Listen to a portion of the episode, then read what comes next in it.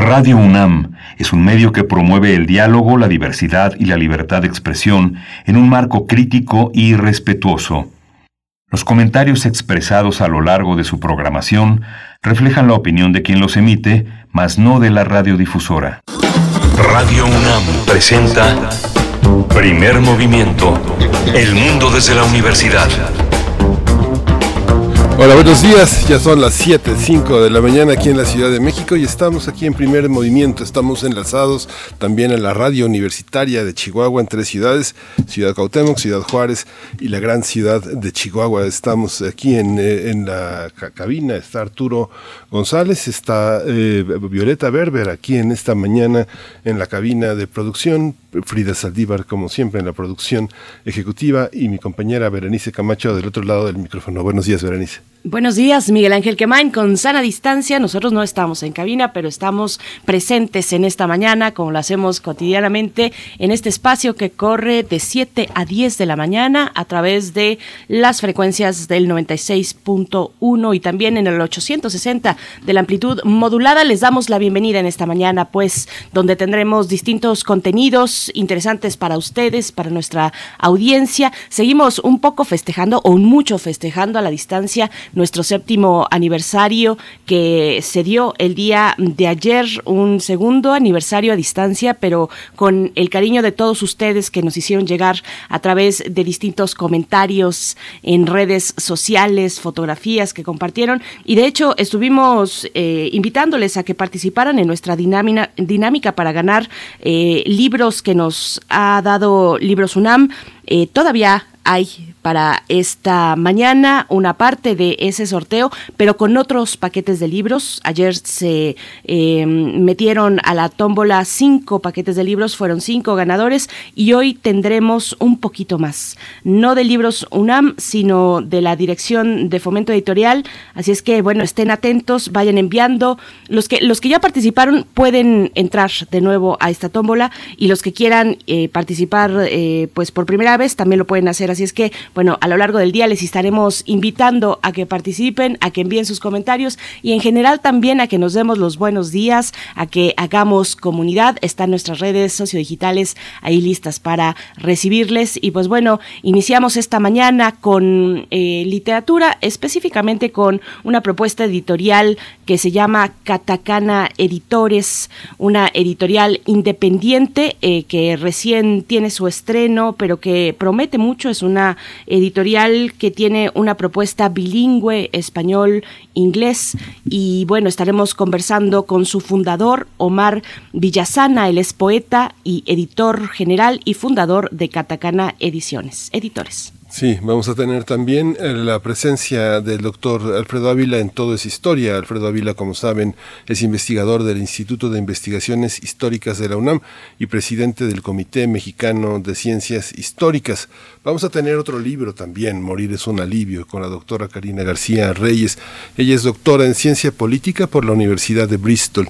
Es un título que recibió por su investigación sobre ex narcotraficantes y sus condiciones de vida desde su infancia su redención en un centro de rehabilitación redención, con comillas. Su tesis, que dio origen al libro Morir es un alivio, obtuvo el premio a la mejor tesis doctoral de la Facultad de Ciencias Sociales y Derecho en 2019, así que ahora ve la luz como un libro de amplia circulación. También para la nota internacional conversaremos con el doctor Carlos Martínez Azad, investigador emérito de la UNAM y del Sistema Nacional de Investigadores. Es Premio Nacional de Ciencias Sociales y coordinador del Seminario Universitario de Culturas del Medio Oriente, el SUCUMO, por sus siglas, para hablar pues sobre el año que ha transcurrido ya después de la explosión, esta gran, esta gigantesca explosión en Líbano, que bueno, dejó eh, tantas víctimas como mortales, así también heridos distintos y una marca indeleble en la vida de los que estuvieron en ese momento, lamentablemente. Así es que bueno, estaremos conversando sobre eh, el recuento de estos daños a un año de la explosión en Líbano. Sí, ayer justamente hubo una, un, eh, un, encuentro entre, en el que se discutió, justamente convocado también por Carlos Martínez Assad, eh, tratando de pensar eh, eh, en México como uno de los espacios que ocupa en Líbano y que desde la mirada eh, de, de, México, desde allá, pues ofrecieron un amplio, un amplio, una amplia visión de este país. Hoy la poesía necesaria está en la voz de Berenice Camacho, así que no se lo pueden perder.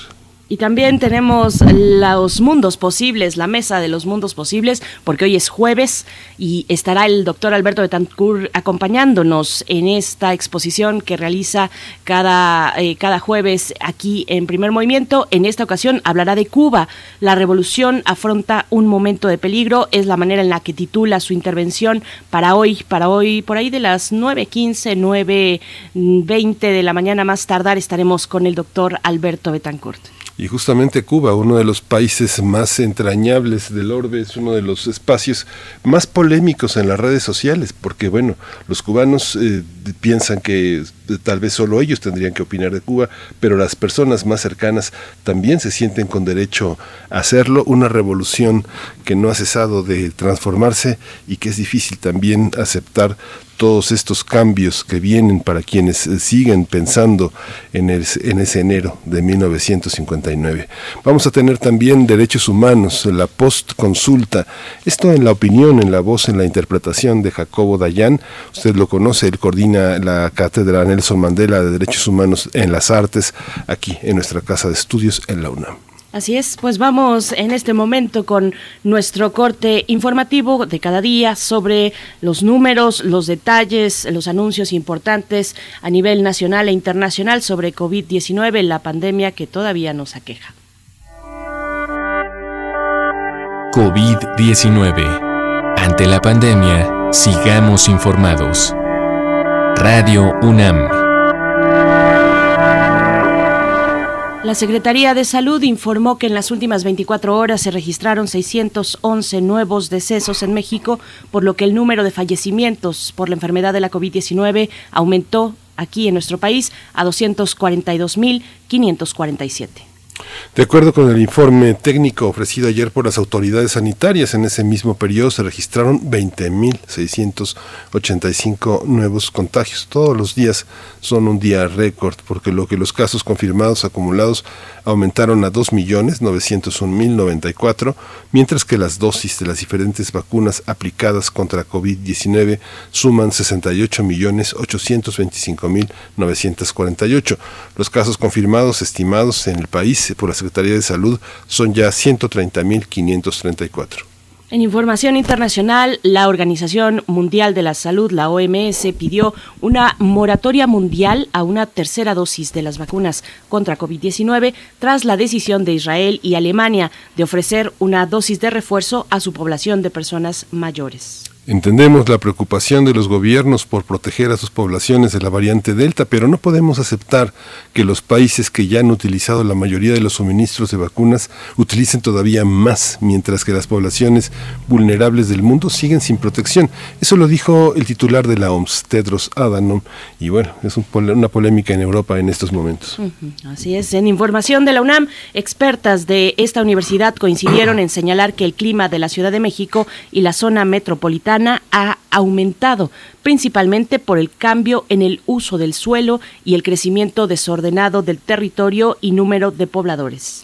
Esto lo dijo cuando participó en el ciclo México 500 años. Estas especialistas indicaron que esta situación propicia que la pavimentación impida la filtración del agua de lluvia, se generen inundaciones y se registre más calor, entre otros muchos fenómenos. Elda Luyando López, investigadora del Centro de Ciencias de la Atmósfera, dijo que los estudios científicos han mostrado que la urbe tiene una temperatura más alta que la registrada en las afueras, con diferencias que pueden ser de alrededor de 10 grados centígrados.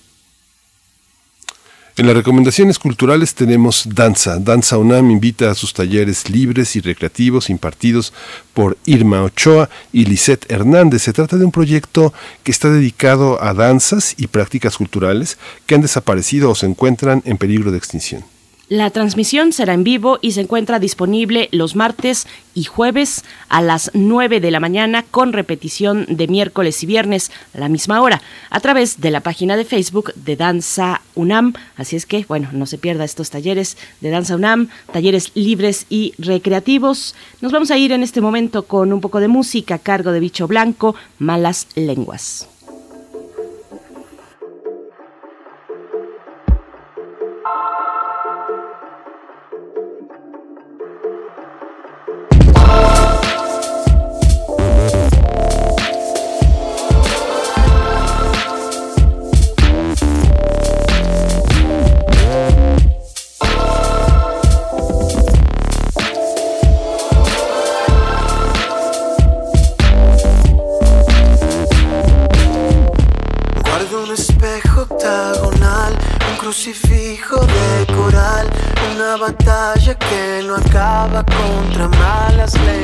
más. Los caracoles de metal, un rosarito de cristal y los oídos bien alertas a las malas lenguas.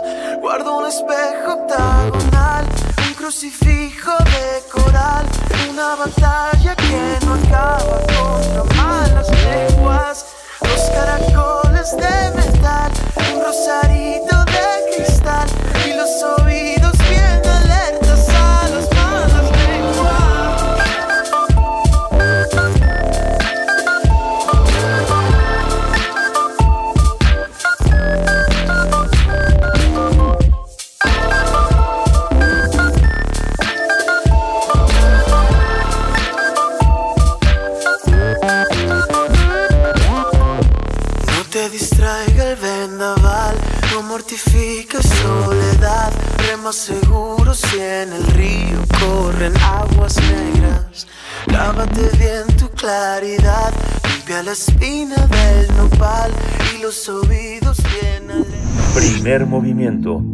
Hacemos comunidad con tus postales sonoras. Envíalas a primermovimientounam.gmail.com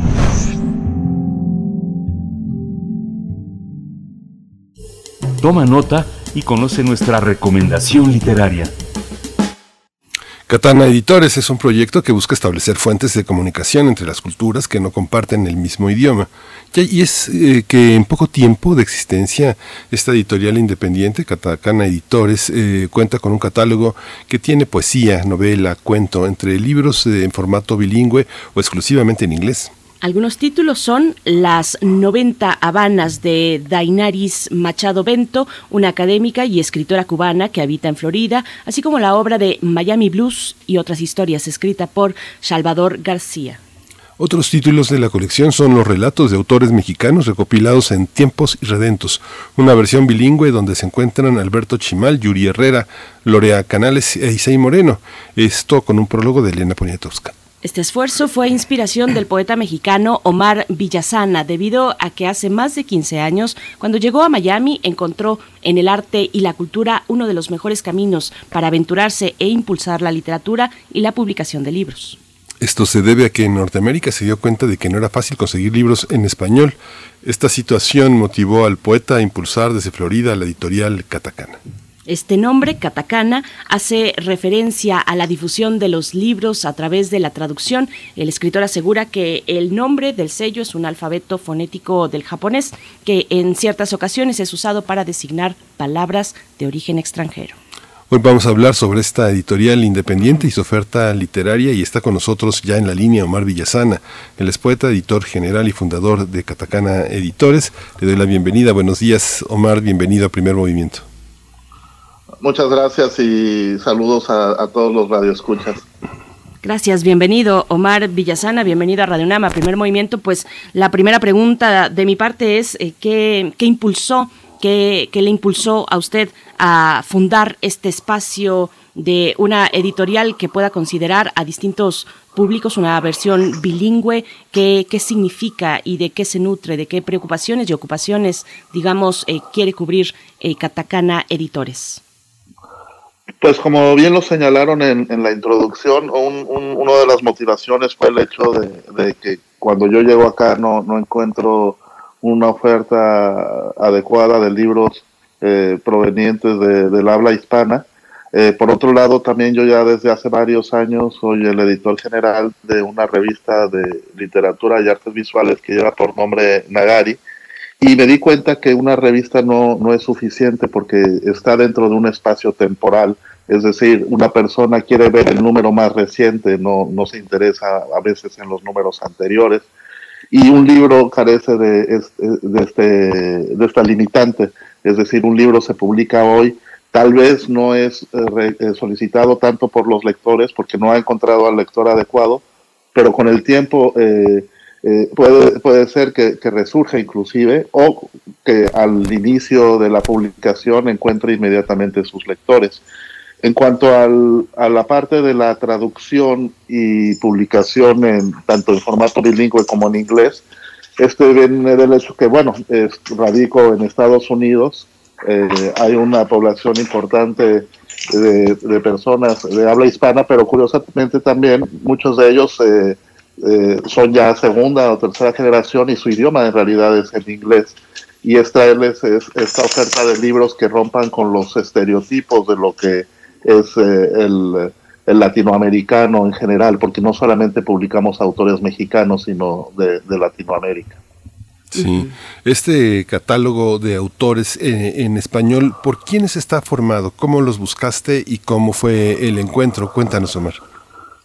Bueno, yo creo que un editor se guía mucho en cuanto al gusto personal, ¿no? Eh, este es uno de los aspectos. En cuanto a la, selección de los autores que están siendo traducidos, eh, uno de los criterios que he usado es el hecho, por ejemplo, de que eh, autores como Alberto Chimal, no, no, se le había traducido ningún libro de suyo de forma completa, es decir, había algún cuento, había algún texto aislado que ha sido traducido, pero nunca un, un, libro como tal. Y, y, pues este Alberto tiene una obra importante, también es el caso de Mónica Lavín. Nosotros somos los primeros en llevar a estos autores mexicanos a la traducción. Me regreso un poco a esto que mencionaba, eh, ¿cuáles, cuáles son esos estereotipos de los latinoamericanos, así nos dijo Omar Villasana, y, cómo impactan esas etiquetas en la promoción de la literatura que se gesta en, la región latinoamericana y Caribe. Bueno, yo creo que uno de ellos es eh, sin duda el que solamente nos eh, catalogan dentro del área doméstica y que y, que eso no tiene nada de malo el trabajo doméstico, de hecho es un trabajo muy digno que todos deberíamos de, realizar, pero eh, lamentablemente eh, al, estar dentro de ese estereotipo también se considera que una persona que hace este tipo de labor no tiene nada interesante que decir y aún dentro de esto es equivocado, ¿no? Eh, es por ello que este es uno de los, de los, estereotipos o el estereotipo del, del, del ser violento que solamente está eh, enterrado en, en, esta cuestión fratricida que es el narcotráfico, por, por poner un par de ejemplos.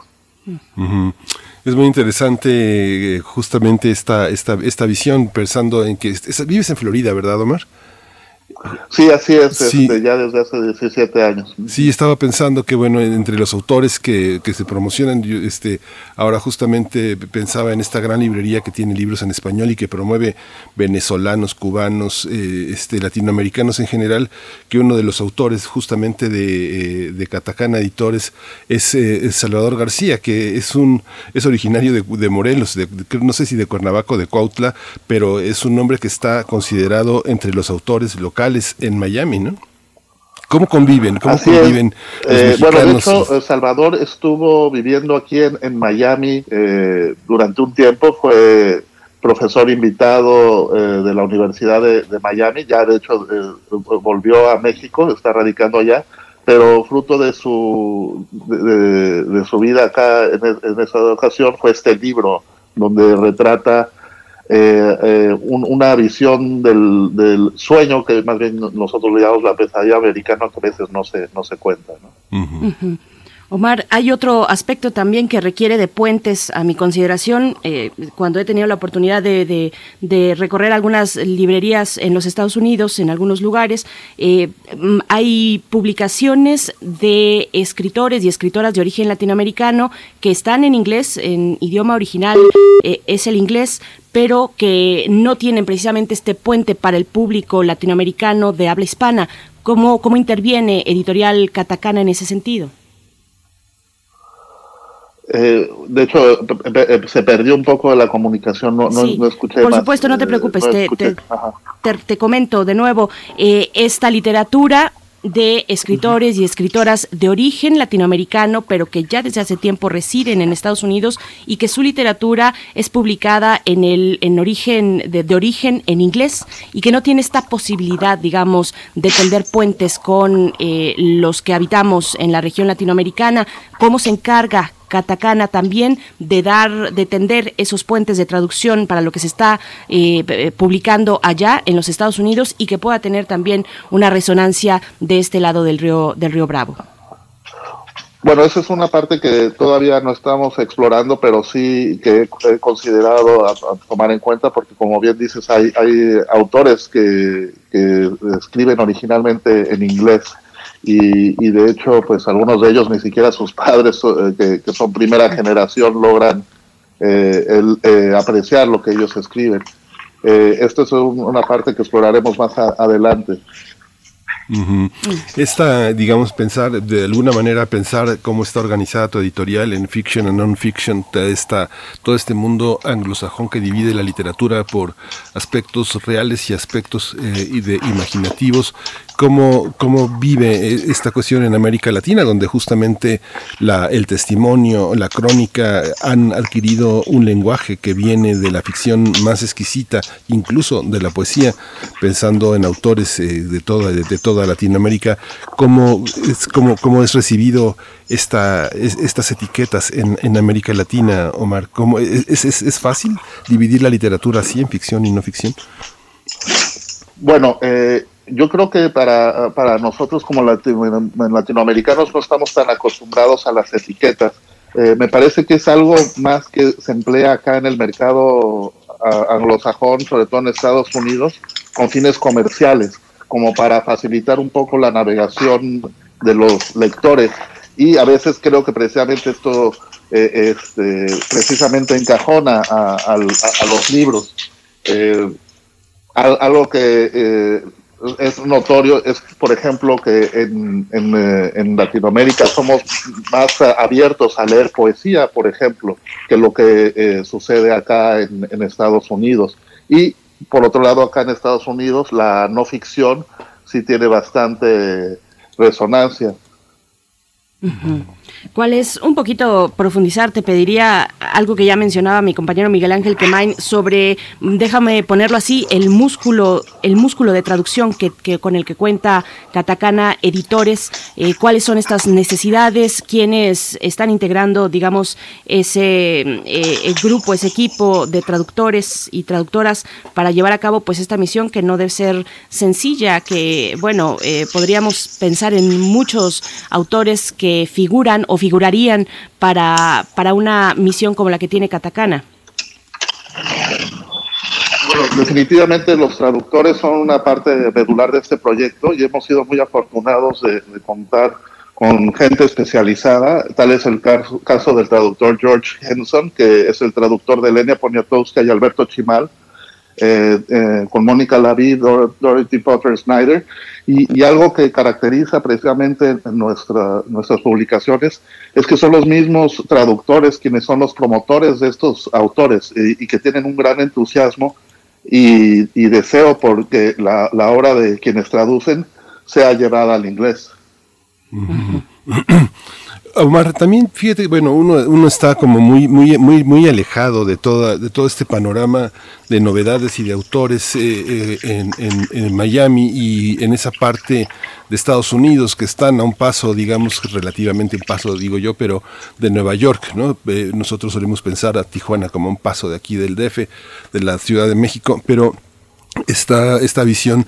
Eh, han quebrado librerías. Altamira, Altamira prácticamente cerró, según se reabrirá, pero Eduardo, Eduardo Durán que es otro de los libreros enormes en, el mercado de libros en español en Estados Unidos, señalaba también que la venta de libros en línea ahora ocupa todo este espacio. ¿Cómo están en ese espacio? Un, lector como tú, un, lector que viene de una gran tradición literaria en papel, ¿cómo enfrenta el tema de los libros electrónicos, de la distribución a través del correo, que ahora es el, prácticamente el mundo en el que en Florida se circulan los libros?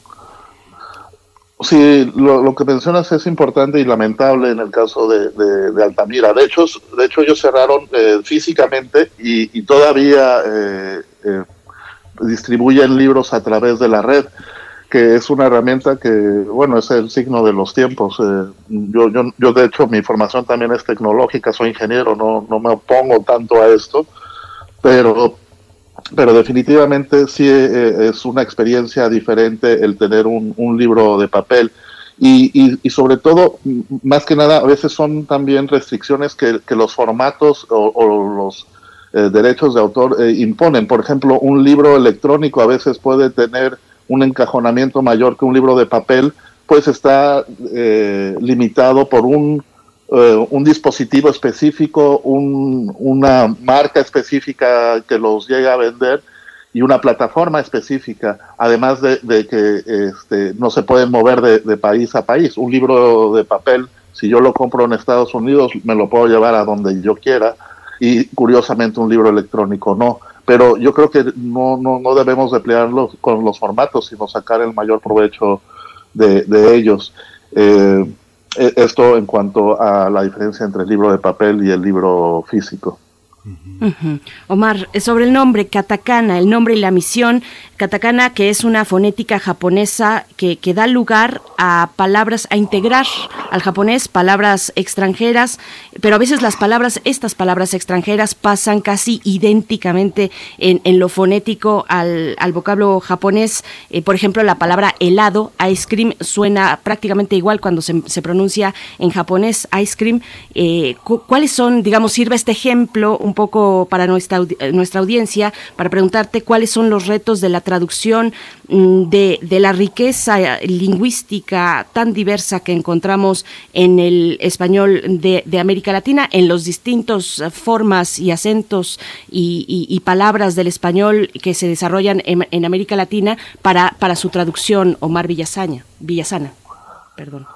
Sí, este es un reto que se le impone eh, definitivamente al traductor. Eh, una forma de, llevarlo a cabo, en el caso, por ejemplo, de, George Henderson, que tradujo la novela Los esclavos de Alberto Chimal, ah.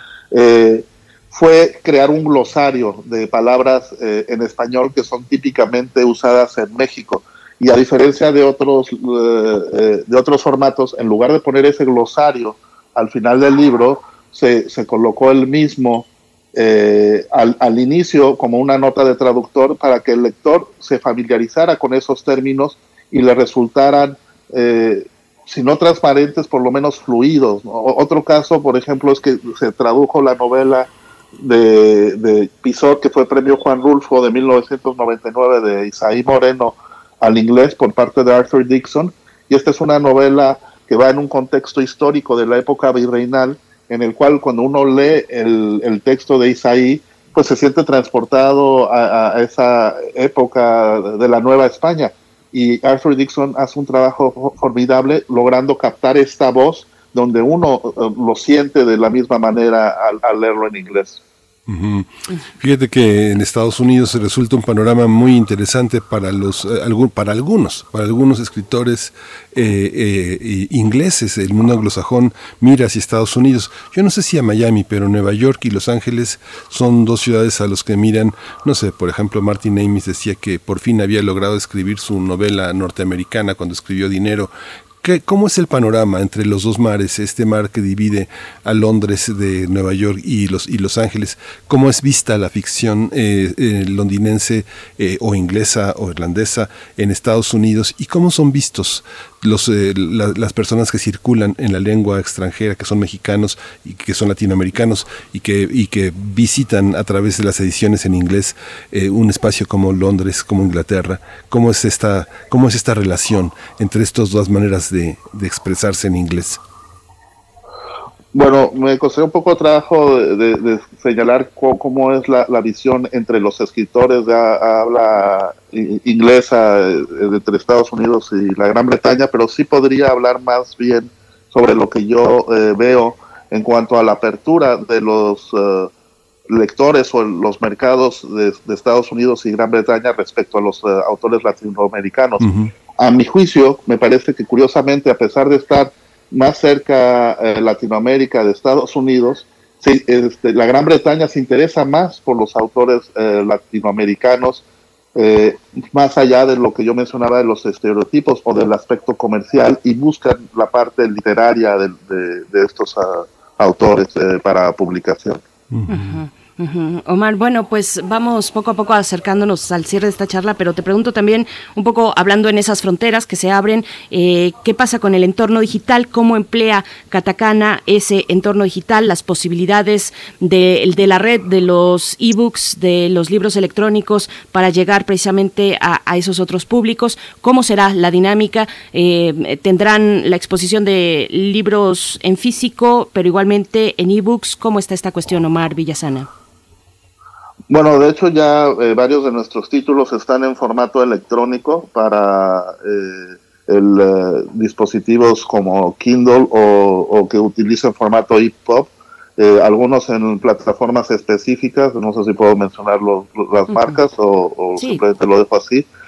Y también en nuestro website hay varios títulos que también ya se pueden adquirir eh, digitalmente, como por ejemplo eh, tenemos publicados, eh, publicado un libro de no ficción cuyo título es Un mojado en Chicago y cuatro discursos inaugurales de José Ángel Navejas, que es un indocumentado que ha obtenido doctorado en letras por parte de la, una universidad en Chicago y este libro en nuestro website se consigue en formato digital, pero también está en formato impreso en, otras plataformas y, y librerías este, independientes. Omar, también te has arriesgado a editar poesía. Yo tengo la impresión de que hay más consenso entre quienes son los buenos y los grandes poetas en el orbe que entre los narradores. Hay mucha, hay mucha, este, mucho celo en cuanto a los narradores exitosos. Cuando los narradores exitosos eh, empiezan a ganar miles, millones de dólares, empiezan a ser sospechosos para quienes circulan de una manera más eh, subterránea. Pero en el caso de los poetas hay un gran consenso, hay una gran, incluso las mismas universidades participan de su, de, su difusión. ¿Cómo, ¿Cómo, decidiste, cómo está pensada en Katakana Books eh, eh, la edición de la, de la poesía? ¿Quiénes son tus poetas? ¿Cómo, cómo, cómo son recibidos? ¿Cómo circulan en, eh, en los distintos ámbitos de la lengua española e inglesa? Pues bueno, en, realidad no, no me, me, guío más que por un criterio de estética personal, debo de ser sincero. Eh, debo señalar, por ejemplo, que en el caso de la poesía, aquí Miami es un terreno muy fértil. Eh, por un lado, hay una tradición de autores cubana muy larga que conocemos perfectamente por la historia de esta región y, los temas políticos que por ahí subyacen, pero no solamente hay eh, poetas cubanos, hay también poetas de toda Latinoamérica, de Nicaragua, de Colombia, en este sentido, por ejemplo, quiero señalar que una de nuestras autoras, que es una joven poeta cubana, Kelly Martínez Grandal, ha sido traducida al inglés por nada más y nada menos que Margaret eh, Randall, que es todo un mito eh, para Latinoamérica y es cofundadora de la revista El Corno Emplumado.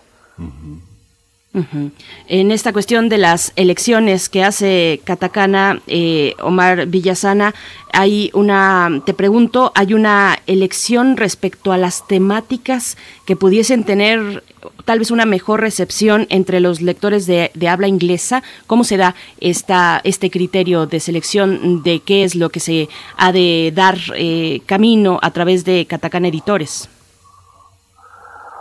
Bueno, eh, yo nosotros deseamos ofrecer algo que sea que salga un poco del, eh, como dicen eh, acá en Estados Unidos, out of the box, algo más eh, afuera de lo que se está acostumbrado. Pero sí hay que tener en cuenta eh, también en, el mercado, sobre todo cuáles son las, los mecanismos que, que se ocupan para incursionar en, en, el mismo en cuanto a la difusión por medio, por ejemplo, de redes o herramientas de lectura previa como NetGalley, porque es, es un mundo diferente definitivamente y, y, en muchos sentidos, pues eh, eh, no todos los editores acá, pero sí muchos se, se, eh, se basan en fórmulas que están probadas y que venden, ¿no? nosotros obviamente queremos que los libros se vendan porque si se venden son leídos, pero este, nuestros criterios son una combinación de ambos para, para poder traer una oferta diferente al, al mercado de Estados Unidos y de Gran Bretaña. Aunque dices que te orienta el gusto, bueno, hace dos años, hace casi tres años ya editaste junto con Alejandra Ferraza y Gloria Mila de la Roca este libro, que es, fue un libro muy interesante porque tuvimos oportunidad de verlo también circulando entre algunos poetas en la, en la Feria del Libro de Guadalajara y en el espacio que este Odette Alonso tiene de escritoras iberoamericanas en la Feria del Libro de Minería, que es aquí eh, Ellas en Miami. Cuéntanos cómo eh, es una reunión de poetas eh, poco conocidas en, en, en, ambos idiomas. Sin embargo, son poetas ya influyentes, Teresa Cifuentes, Ana Kika, Judith Gachagay, Maricel Mayor. ¿cómo, ¿Cómo es la poesía de mujeres en Miami? Este libro pues está llamado a ser también una, una referencia en el futuro, una referencia de un estado de la poesía en la costa de Estados Unidos, un, un, lado importante. Cuéntanos un poco más de estas ediciones, de, de esas antologías, que es la gran tradición de nuestra lengua en el terreno de la poesía. Sí, bueno, esta, esta selección eh, se hizo, como yo te mencionaba, este, también soy el editor general de la revista Nagari, y, todas las poetas que están incluidas en este volumen eh, han participado, eh, han colaborado con, la revista. ese, fue el, criterio y, como te comentaba, muchas de ellas ya tienen una obra acá en, en Miami y son conocidas localmente.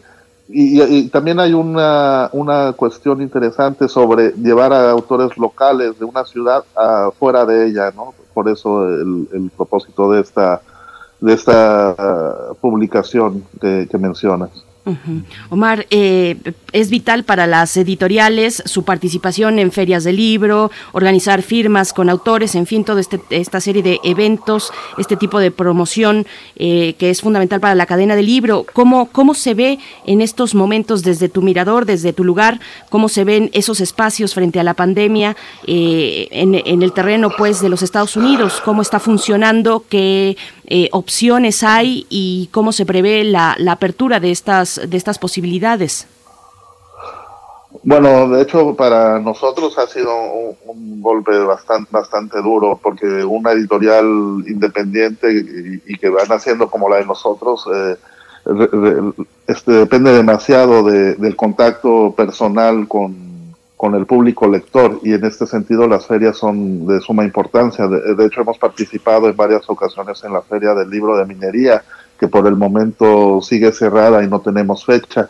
Eh, lo que obviamente sucedió y sabemos todos eh, a raíz de la pandemia es que muchos de estos espacios físicos eh, desencadenaron en, en presentaciones remotas virtuales a través de plataformas como Zoom, Facebook Live, YouTube que ya existían, pero no habíamos explotado de, una manera considerable. Yo creo que en el futuro veremos presentaciones híbridas, eh, donde haya una presencia física y virtual, conforme se vaya reabriendo los espacios. De hecho, ya se han ido abriendo eh, cuando hay un, un, momento en el cual eh, el virus cede, pero bueno, sabemos también que, que todavía no salimos de, de, esta situación, así que eh, no, no me sorprendería que más adelante volviéramos a, cuestiones únicamente remotas. Esperemos que, más adelante eh, impere la parte física y, como digo, en un momento dado también un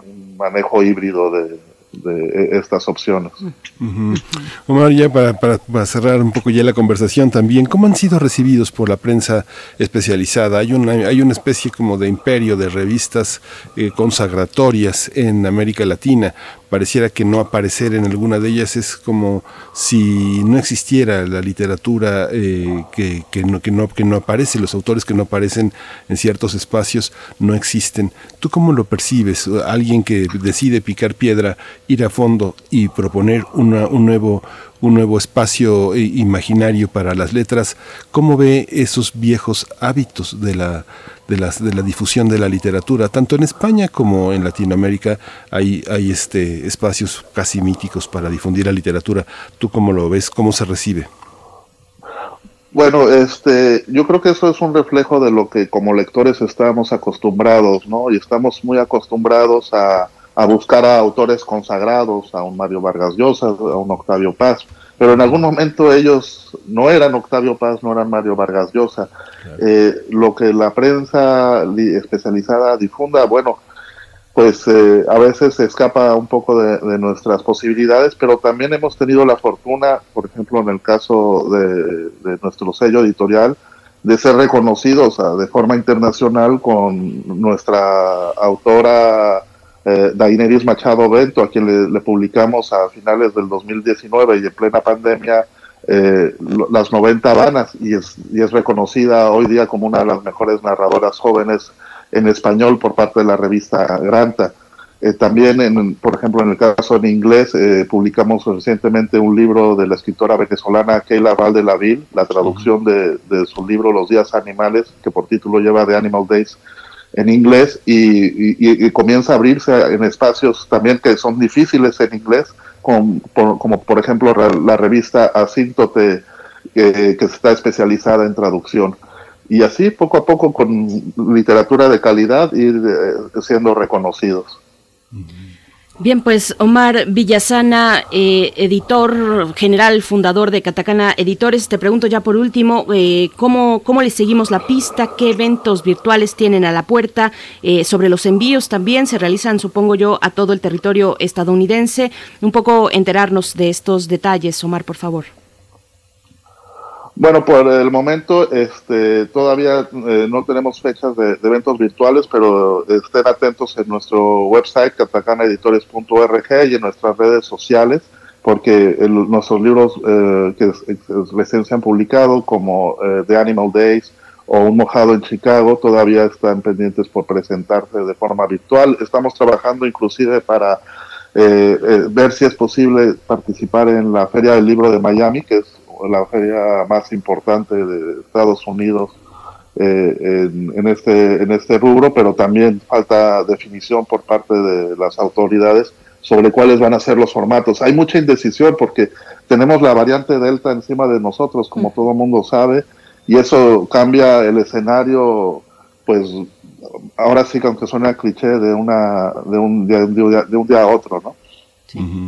Pues Omar Villasana, te agradecemos muchísimo, les deseamos muchísima suerte. Aquí estamos completamente abiertos y deseosos de recibir estas eh, letras y estas novedades de Catacana eh, Books. Y, bueno, hay que pelear porque la mixtura entre las lenguas sea lo que predomine la, la inclusión. Te agradecemos muchísimo esta mañana aquí con nosotros en primer movimiento. Muchas gracias y bueno, a todos los radioescuchas los invitamos a arriesgarse a leer autores no conocidos que pueden ser los, los próximos autores consagrados. Nuestros libros se distribuyen en librerías independientes en México y también en, en red de librerías El Sótano, por ejemplo. Muy bien, con ese dato también nos despedimos. Omar Villasana, poeta, editor general y fundador de Catacana Editores. Muchas gracias, hasta pronto. Hasta luego. Hasta luego.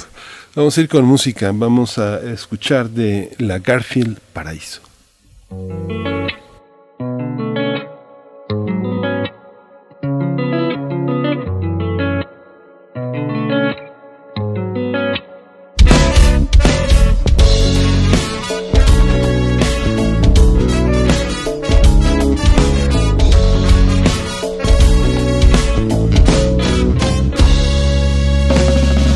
Basta con mirar, sin entenderte, hacerte vibrar. Bastaba con jugar otra de mis palabras. Nos pesa más la realidad. Mm, cuántos latidos sobran cuántos motivos para bailar. Ah, acechan los recuerdos que intenté olvidar ayer y me hablan las paredes que nunca fueron ausentes y me dicen que el paraíso estaba en tu piel.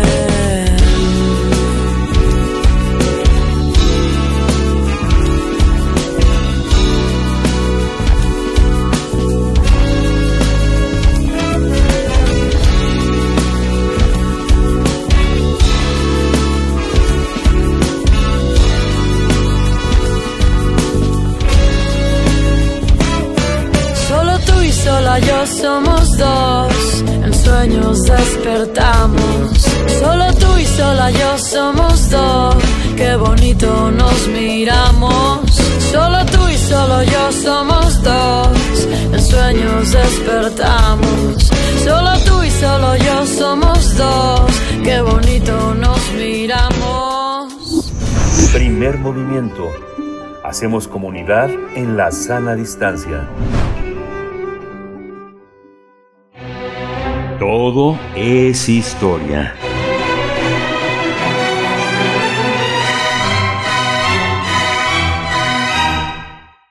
Bien, pues estamos ya en presencia del doctor Alfredo Ávila, investigador del Instituto de Investigaciones Históricas de la UNAM, académico de esta universidad, para darle seguimiento a estas entregas acerca de la, de la llamada conquista, la caída de México Tenochtitlan, que cumple 500 años. ¿Cómo estás, Alfredo Ávila? Bienvenido esta mañana. Hola, Berenice, buenos días. Buenos días, estamos Buenos días, aquí. Alfredo. Miguel Ángel, buenos días. Hola, Alfredo, buenos días. Escuchamos. Este, oigan, me, me- me gustó la, la nueva entradilla esa que, Ah, que pues. ¿cómo ves? Estamos de estreno por el, Arquitectura. estamos de estreno por el aniversario, además, así es que así te, te, te recibimos. ¿Cómo lo ves? Ah, mu- muchas gracias. Eh, bueno, eh, es un poco seguir con, con, con el tema, como bien dices, eh, eh, Berenice, pero, pero también voy a seguir con, con, con lo que hablé hace 15 días, eh, eh, porque salió ya el libro póstumo de Luis Fernando Granados, Ah. La relación de 1520, y es se refiere a este eh, a esta relación, a esta carta relación que escribió Hernán Cortés eh, en, eh, al- a Carlos, a Carlos de, de Habsburgo, que era el, el príncipe heredero todavía de, de la corona de Castilla, y en la que en la que relata pues prácticamente todos los acontecimientos de la de la de la conquista desde desde Veracruz eh, pasando por la la guerra primero con contra Tlaxcala pero después la alianza con los tlaxcaltecas eh, Cholula México Tenochtitlan la eh, supuesta entrega del del reino eh, eh, a España cuando Cortés eh, eh, hace hablar en su carta por primera vez a, Moctezuma y Moctezuma eh, acepta ser vasallo del, del rey de del rey de España. Y eh, la llegada a la Ciudad de México, la salida de Hernán Cortés rumbo a Veracruz para enfrentarse a a una tropa expedicionaria que había salido de Cuba en su contra, el regreso a la Ciudad de México, la la famosa la famosa eh, eh, batalla de la noche triste y el repliegue hacia hacia Tlaxcala nuevamente para para reorganizar allí sus sus, tropas y buscar nuevas alianzas con comunidades con otras comunidades indígenas antes de antes de eh, de emprender la, la conquista final de México Tenochtitlan. Allí termina esta esta carta. Esta carta fue escrita en la primavera de 1520, como como dije hace rato, poco después de la de, la famosa Noche Triste, y es bien interesante que, eh, el, estudio que hace Luis Fernando Granados de esta relación de 1520, porque seguramente todas las personas que nos escuchan, o, o la mayor parte de las personas que nos escuchan, han, se- ha- han leído o han visto las famosas cartas de relación. Es decir, eh, es muy fácil de, de conseguir la editorial Porro en su colección de- tan tradicional de sepan cuántos, tiene eh, un, un volumen integrado que se llama así Cartas de Relación. y lo que habitualmente pensamos, lo que habitualmente eh, eh, pues hacemos todos los que leemos ese, ese libro, es pensar que es eso, que es un libro, que lo que tenemos enfrente es una obra que escribió Hernán Cortés y que nos sirve para eh, conocer cómo fue la conquista. Eh, el, Luis Fernando señala con, con, mucha certeza que son tres las, las obras principales a través de las cuales nos acercamos a la conquista, que son la, carta las eh, cartas de relación de Hernán Cortés, la historia verdadera de la conquista de Nueva España de Bernal Díaz del Castillo y la recopilación que hizo Miguel León Portilla en eh, La visión de los vencidos. Entonces, con estas tres cosas, habitualmente es con lo que formamos nuestra imagen de lo que pasó entre 1519 y 1521. Y se nos olvida, dice eh, Luis Fernando, que eh, ninguno del, bueno, que, que, salvo la historia verdadera de la conquista de Bernal Díaz del Castillo, ninguno de los otros dos fueron libros, ni fueron pensados como libros. Eh, eh, lo de León Portilla, por ejemplo, la compilación que hizo que hizo Miguel León Portilla, pues es una compilación de eh, documentos distintos, de distintas fuentes, de distintos orígenes, que él reunió y que muchos de ellos estaban en otros contextos, no en el contexto de un libro que pretende darnos una visión de cómo era la, de, cómo fue la conquista para las comunidades indígenas. De hecho, buena parte de, de los, de los documentos que eh, tradujo Ángel María Garibay y que, y que fue León Portilla quien los compiló en esta, en esta obra, en la visión de los vencidos, provienen del Códice Florentino, provienen de los informantes de Fray Bernardino de Sahagún, y por lo tanto son crónicas que ya están cristianizadas, es decir, que ya están hechas después de haber pasado de haber pasado la, la, la conquista. Los temas como el de los presagios, por ejemplo, los famosos presagios de Moctezuma, que eh, según la tradición lo inclinaron a aceptar rápidamente el vasallaje eh, español. Pues la verdad es que esos presagios parecen más bien construcciones a posteriori, parecen más bien construcciones que se hicieron después de, de, de la conquista y ya sabiendo todo lo que iba, todo lo que terminó pasando. Entonces hay que tener cuidado con este tipo de cosas y lo mismo pasa con las cartas de relación. Aunque nosotros podamos ir y comprar el libro o sacarlo de la biblioteca o incluso descargar, descargarlo de internet porque seguramente ya está en PDF por ahí en muchos en muchos lados, eh, no es un libro, sino que es una serie de documentos de algunos de los cuales ni siquiera tenemos la certeza de que los escribió Hernán Cortés.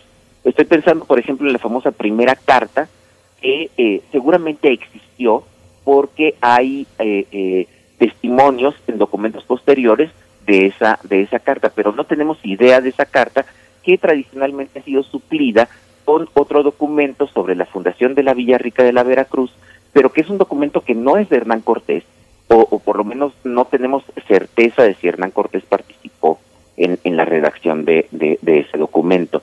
Y lo que Luis Fernando hace es una cosa que, eh, que en realidad es de lo que me interesa lo que me interesa hablar, es poner en contexto cada uno de estos documentos para explicar que ningún documento es en realidad una fuente transparente que nos permite ver lo que estaba sucediendo.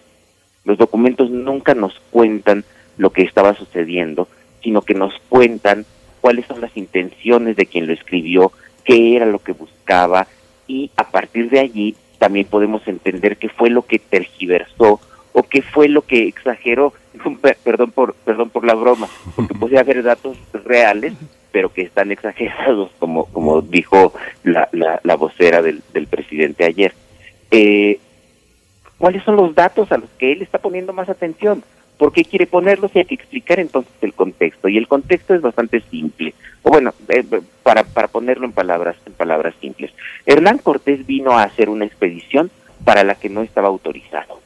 Es decir, eh, cuando Hernán Cortés salió de Cuba, no tenía autorización más que de hacer una exploración, de rescatar riquezas en, en la costa y no de lanzarse a la conquista de un nuevo territorio. Eh, de hecho, salió de, Cuba de manera casi ilegal por los conflictos que tenía con el gobernador de, de Cuba y Cortés sabía que eh, lo que estaba haciendo estaba fuera de la ley.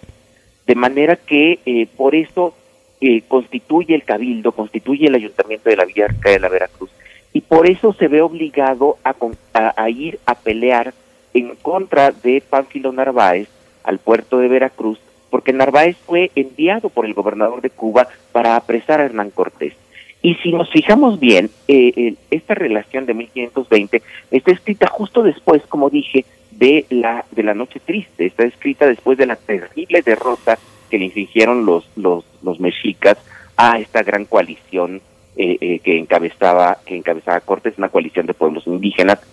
Y y es es un momento delicadísimo. Es un momento en el que en el que él se da cuenta de que perdió la, la guerra y entonces está tratando de decirle al, al futuro emperador Carlos que, eh, que, que confía en él y que ya lo tiene solucionado. ¿Y cómo lo hace? Pues a través de la inclusión de la famosa, de, la famosa sesión de la soberanía de, de, Moctezuma y después de un grupo de, eh, eh, de representantes de los pueblos dominados por la Triple Alianza que reconocen al Habsburgo como, eh, como soberano, como, como, eh, y se asumen como vasallos. Entonces, eso es importante porque Cortés ya no empieza a hablar de conquista, ya no habla de conquista, ya la conquista fue algo que se hizo y se hizo de manera pacífica en cuanto Moctezuma dijo, sí, yo soy vasallo del rey de España, que Cortés cambia el, el, lenguaje y empieza a hablar de pacificación. Y lo que está diciendo Cortés es, esos ya son vasallos del rey, los mexicas ya son vasallos del rey, ya lo habían reconocido y se rebelaron. Entonces, ahora lo que hay que hacer es pacificar eh, eh, eh, Nueva España, no, no conquistar la Ciudad de México Tenochtitlan. Entonces es muy interesante lo que lo, lo, el, el, experimento que hace Luis Fernando Granados en este en este libro, poniéndonos en contexto y mostrando cómo en realidad los documentos no nos cuentan las cosas eh, como nosotros quisiéramos ver eh, eh, o, o nosotros creemos que suelen ser que suelen ser estas fuentes primarias, sino que en realidad, y esto ya no lo dice Luis Fernando, pero es un poco la conclusión a la que me lleva, los únicos hechos de los que podemos tener certeza son precisamente que estamos leyendo un documento que tenía intenciones. Y, y, entender esas intenciones y entender esos contextos nos permite tener una explicación un poco, un poco más complicada, un poco más compleja, pero seguramente más certera de lo que ocurrió. Pues Alfredo, muchísimas gracias recordar a Luis Fernando Granados y sobre todo este libro que estaba en prensa cuando él falleció, pues es un homenaje, una, una, una, una gran muestra de esta gran fraternidad de entre colegas, este gran amplio criterio que siempre, siempre nos ofreces. Muchas gracias, Alfredo Ávila. Pues muchas gracias a ustedes y, y, el libro de Grano de Sal eh, del gran Tomás Granados pues ya está disponible para quien, para quien lo quiera. Gracias, gracias Alfredo. Pues despedimos a la radio universitaria de Chihuahua en Ciudad Cuauhtémoc, Ciudad Juárez y la gran ciudad de Chihuahua. Nos encontramos en un par de minutos. Quédese aquí en primer movimiento, no se vaya. Síguenos en redes sociales. Encuéntranos en Facebook como Primer Movimiento y en Twitter como arroba PMovimiento. Hagamos comunidad.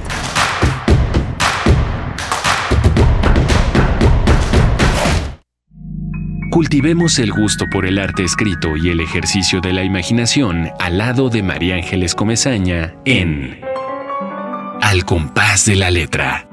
Rutas literarias para viajar entre textos, poemas y cartas. Todos los jueves a las 18 horas por el 96.1 de FM. Radio UNAM. Experiencia sonora.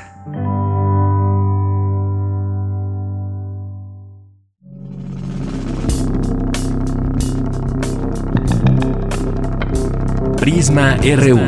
Relatamos al mundo. Un informativo con visión universitaria. Noticias, análisis, debate. Prisma RU. De lunes a viernes, de 1 a 3 de la tarde. 96.1 de FM. Radio UNAM. Experiencia sonora. Los mexicanos merecemos vivir con bienestar. Y el bienestar empieza por nuestra salud y la de nuestro medio ambiente. Las propuestas y logros del Partido Verde van siempre en esa dirección. Transformar la basura orgánica en energía ya es ley, pero vamos por más. Energías renovables, economía circular, proteger nuestros bosques y nuestros ecosistemas y todo lo que genere bienestar para mexicanas y mexicanos. Me gusta mucho lo que estamos haciendo en el Partido Verde y te invito a ser protagonista de un México más verde.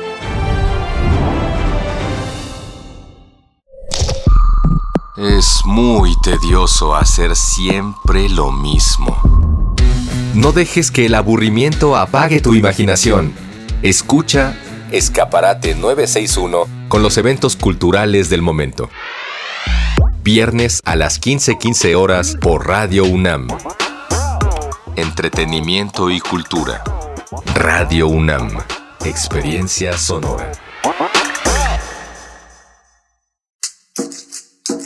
Las comunidades indígenas germinan conocimiento, maravilla y tradición. Son el México profundo, el presente donde hilan un collar de flores. Xochicóscat, collar de flores, con Mardonio Carballo, lunes 10 de la mañana por Radio UNAM. Experiencia sonora.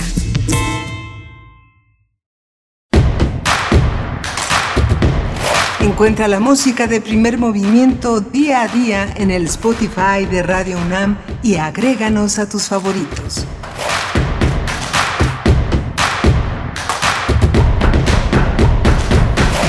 Son las 8 de la mañana con 4 minutos. Es la hora que marca el centro del país. Les saludamos en este momento cuando llegamos a nuestra segunda hora aquí en primer movimiento. En esta mañana, una mañana fresca para muchos lugares del territorio mexicano. Es el caso también en Ciudad de México. La humedad nos acompaña, pero estamos aquí, aquí para seguir haciendo comunidad. Ahora también que nos enlazamos en, esta, en este momento con la radio Nicolaita a través del 104.3. Saludos, les enviamos saludos a Morelia y bueno, seguimos en esta, en esta emisión de mm, jueves ya, jueves 5 de agosto de 2021. Saludo allá en cabina en la Colonia del Valle, Ciudad de México.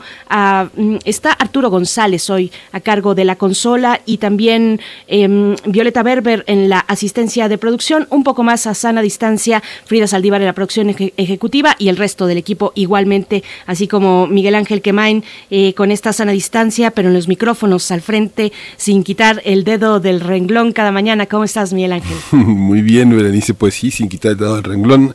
Justamente la variante Delta, como han señalado en, en, Europa múltiples medios, ha causado pues ya muchos estragos. Es una, una, cuestión compleja. Estamos en el mes del de el reinicio de clases.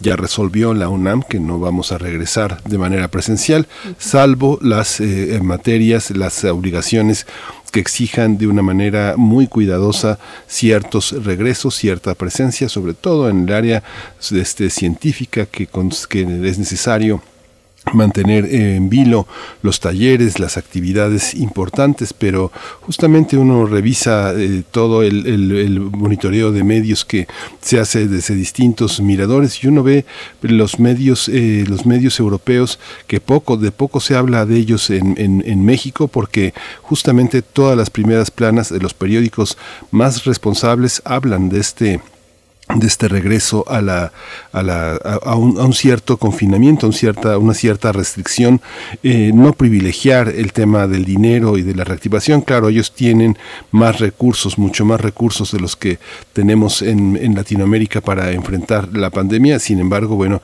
esta variante es muy contagiosa, está permeando en poblaciones muy vulnerables. Pero bueno, nos despedimos de justamente bueno COVID la Francia eh, atrapada de nuevo por una cuarta ola. Es eh, la es la es la cabeza del periódico Le Monde que justamente este habla de este de este espacio que nuevamente acosa la realidad europea. Pero bueno Alfredo Ávila habló de relación de 1520 ya está publicado. Es un libro muy bello es un libro voluminoso.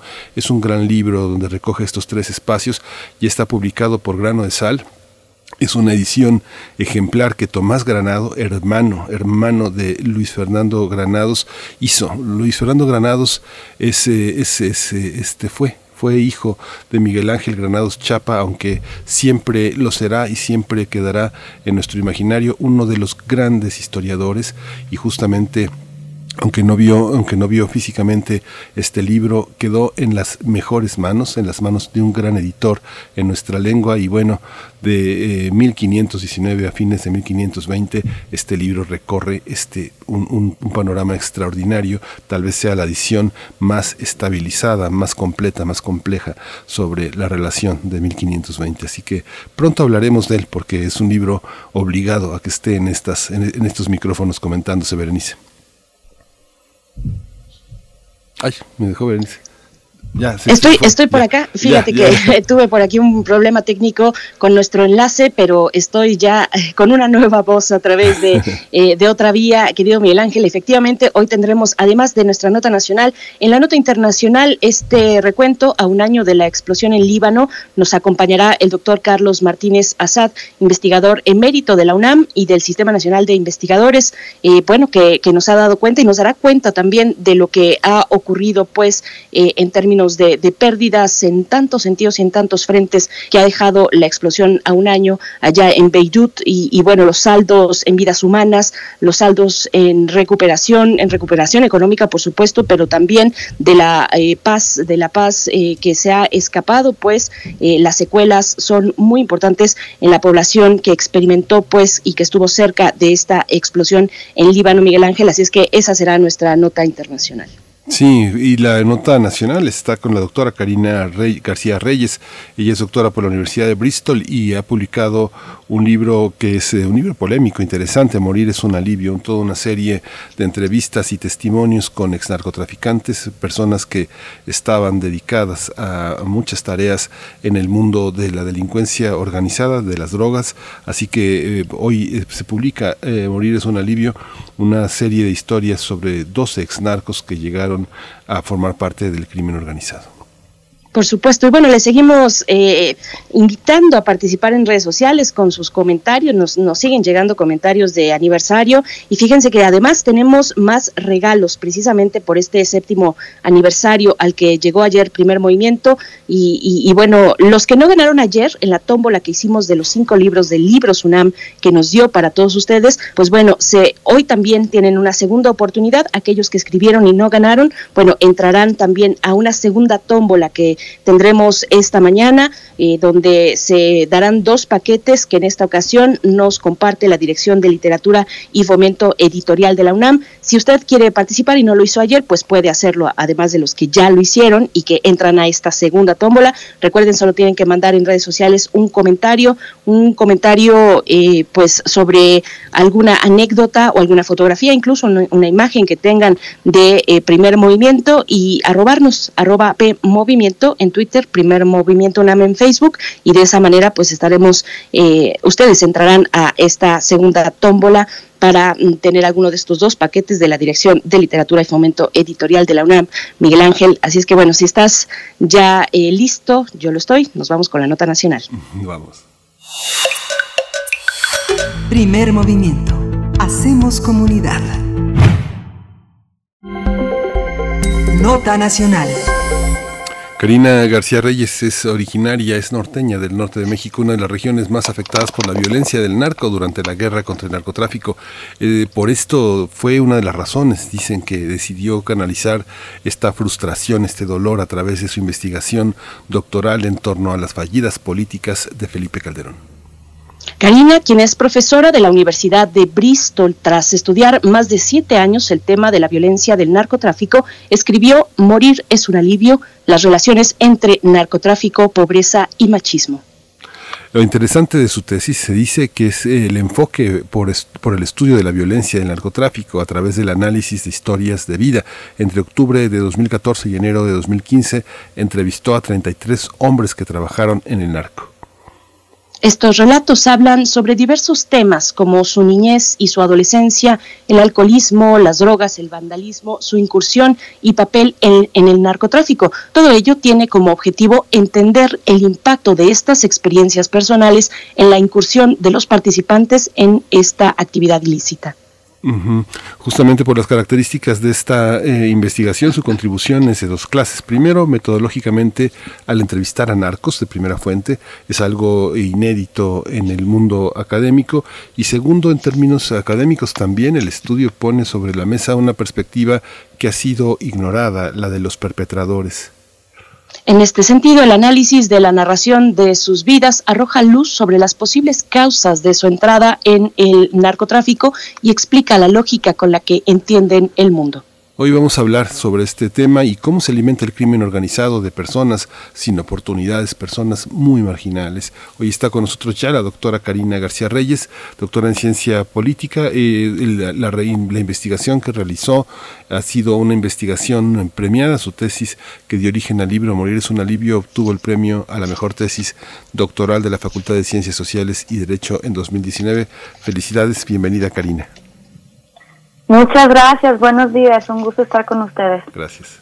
Gracias, bienvenida, eh, doctora Karina García Reyes. Pues bueno, le pregunto eh, qué tipo de acercamiento propone este libro sobre la vida de estos personajes porque, bueno, sabemos que la narrativa oficial, al menos la del calderonismo, eh, pues eh, además de ser plana, simplista, binaria, pues es, eh, por supuesto, criminalizante con la juventud de este país, así lo fue en su momento, y parece que heredamos esa narrativa que difícilmente nos hemos podido sacudir, aunque hay esfuerzos importantes, pero ¿cuál es el acercamiento, la propuesta en ese sentido de, de su publicación, doctora García Reyes? Bueno, mira, pues el libro lo que propone es precisamente, como ustedes lo comentaron, es entender las causas, los orígenes de la violencia del narcotráfico, en general de la violencia criminal, a través de los ojos de los exnarcotraficantes, a través de sus experiencias de vida, de sus historias de vida, y justamente lo que hace el libro es eh, compartir 12 historias de vida de las 33 que yo realicé durante mi trabajo de campo para mi tesis doctoral estas 12, de, 12 historias de vida lo que, lo, que, lo que ponen en la mesa es eh, las experiencias de, de estos hombres eh, con diferentes tipos de violencia. Eh, violencia doméstica, violencia intrafamiliar, violencia de género, violencia de pandillas, definitivamente la violencia y el descuido precisamente del Estado, la violencia estructural del Estado. Entonces, eh, a mí lo que me interesa y es justamente la propuesta de este libro es que como mexicanos nos acerquemos a esta realidad que lamentablemente es, el mundo en donde eh, cientos de miles, millones de mexicanos, de niños y niñas, eh, lamentablemente nacen y crecen y que lo que mi tesis propone es que es precisamente estas experiencias, este mundo en donde su lógica, su visión de mundo eh, se ven truncados o se ven afectados eh, precisamente por estas experiencias donde, donde impera la ley del más fuerte, precisamente porque eh, viven expuestos a tantas inseguridades, a, a tantos abusos, que estos niños desde muy pequeños aprenden que primero están solos y que nadie los va a defender, ni sus padres, ni el Estado, ni la sociedad. Entonces aprenden que la única manera literal de sobrevivir pues es eso, utilizando la fuerza. Entonces, eh, la propuesta de este libro es precisamente que entendamos cuáles son estas violencias, cómo interactúan y, cómo precisamente desembocan en esta decisión de los participantes eh, de entrar al narcotráfico y básicamente eh, aporta una, una posible respuesta a la pregunta que yo tenía al iniciar esta investigación. ¿Cómo es posible que un ser humano pueda infligir tanto dolor, tanto sufrimiento a otro ser humano. Para mí esa es una de las grandes interrogantes eh, de esta guerra contra el narcotráfico. ¿Cómo es posible que la violencia del narcotráfico sea tan sádica, tan cruel?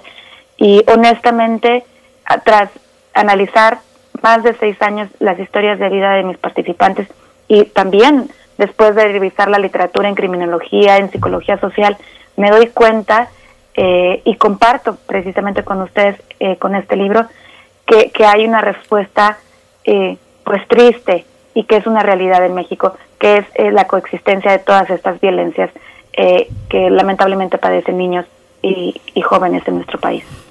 Tú te acercaste a 33 personas, las entrevistaste. Nosotros entrevistamos diariamente a personas que saben de política, de cultura, de libros, de arte, pero la entrevista que hacen los interrogadores eh, buscando encontrar la verdad es de otro, de otro tipo. Hay, una, hay un índice, como acabas de señalar, forense, a ámbitos que pertenecen a la psicología social. Un terapeuta, por ejemplo, la entrevista, la entrevista de un terapeuta sobre, sobre que explora la mente es notoriamente distinta a la de alguien que interroga y justamente la del psicólogo tiene otras vicisitudes que, que exploran las conductas.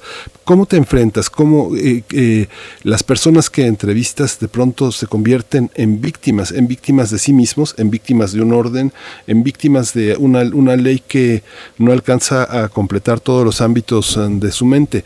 ¿Qué, qué les crees y qué no les crees? ¿Cómo, está el tema de la credibilidad del, del, interrogatorio? ¿Cómo te acercaste a estas personas? ¿Cómo fueron tramitados los permisos, los accesos?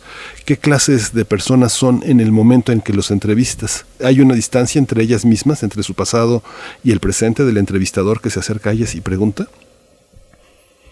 Sí, mira, eh, contestando las primeras preguntas, eh, bueno, yo me acerco a ellos a través de un centro de rehabilitación de, drogas y alcohol aquí en el norte de México. Eh, de hecho, el cual no, no menciono para proteger al 100% su anonimato y confidencialidad.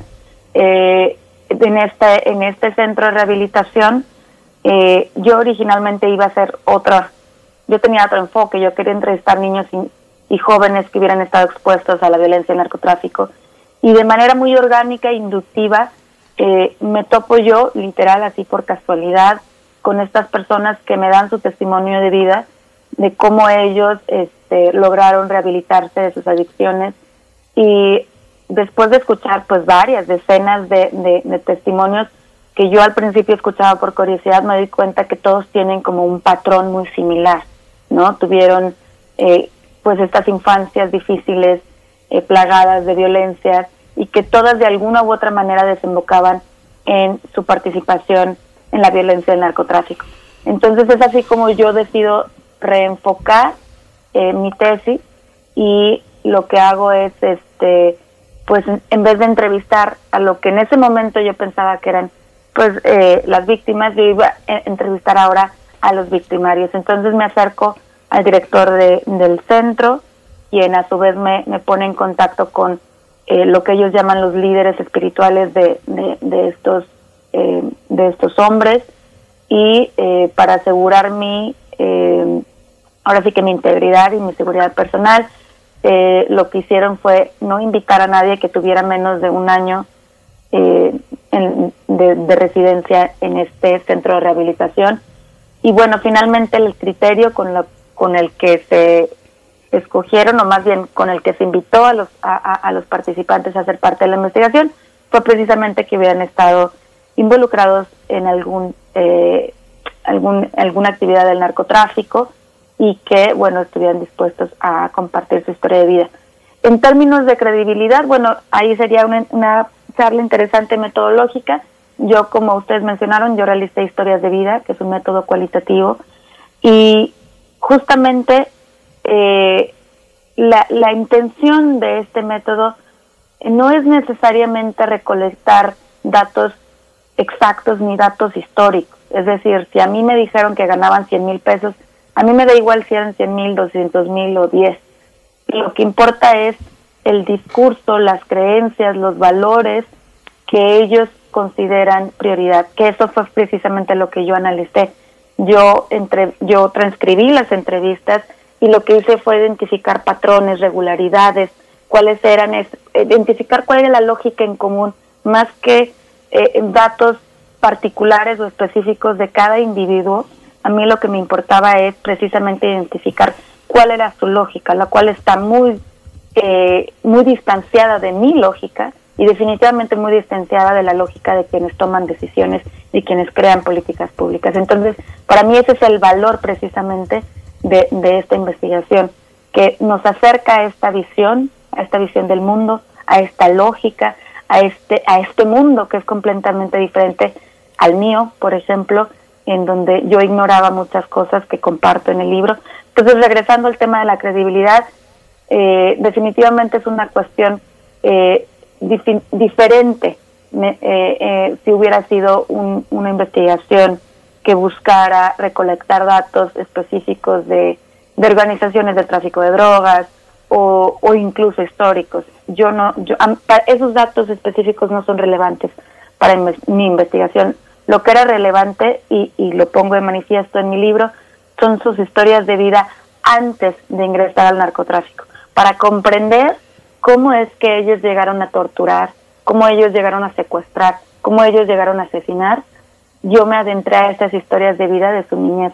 Y para eso, eh, primero tuve una conversación informal donde yo no tomé notas, no grabé, eh, primero tuvimos ese acercamiento informal y ya después tuvimos este la, eh, la conversación grabada, ya tomando notas yo, y obviamente eso también se utilizó como un poco como triangulación en cuanto a, la historia de vida que comparten, pero ya para terminar, eh, digamos que la credibilidad en sí, eh, o, diga, o, más bien más que la credibilidad, yo diría como que em, la rigurosidad del análisis está precisamente en, en identificar estas regularidades, estos patrones que generan una lógica en común, una visión del mundo en común, más allá de las características individuales.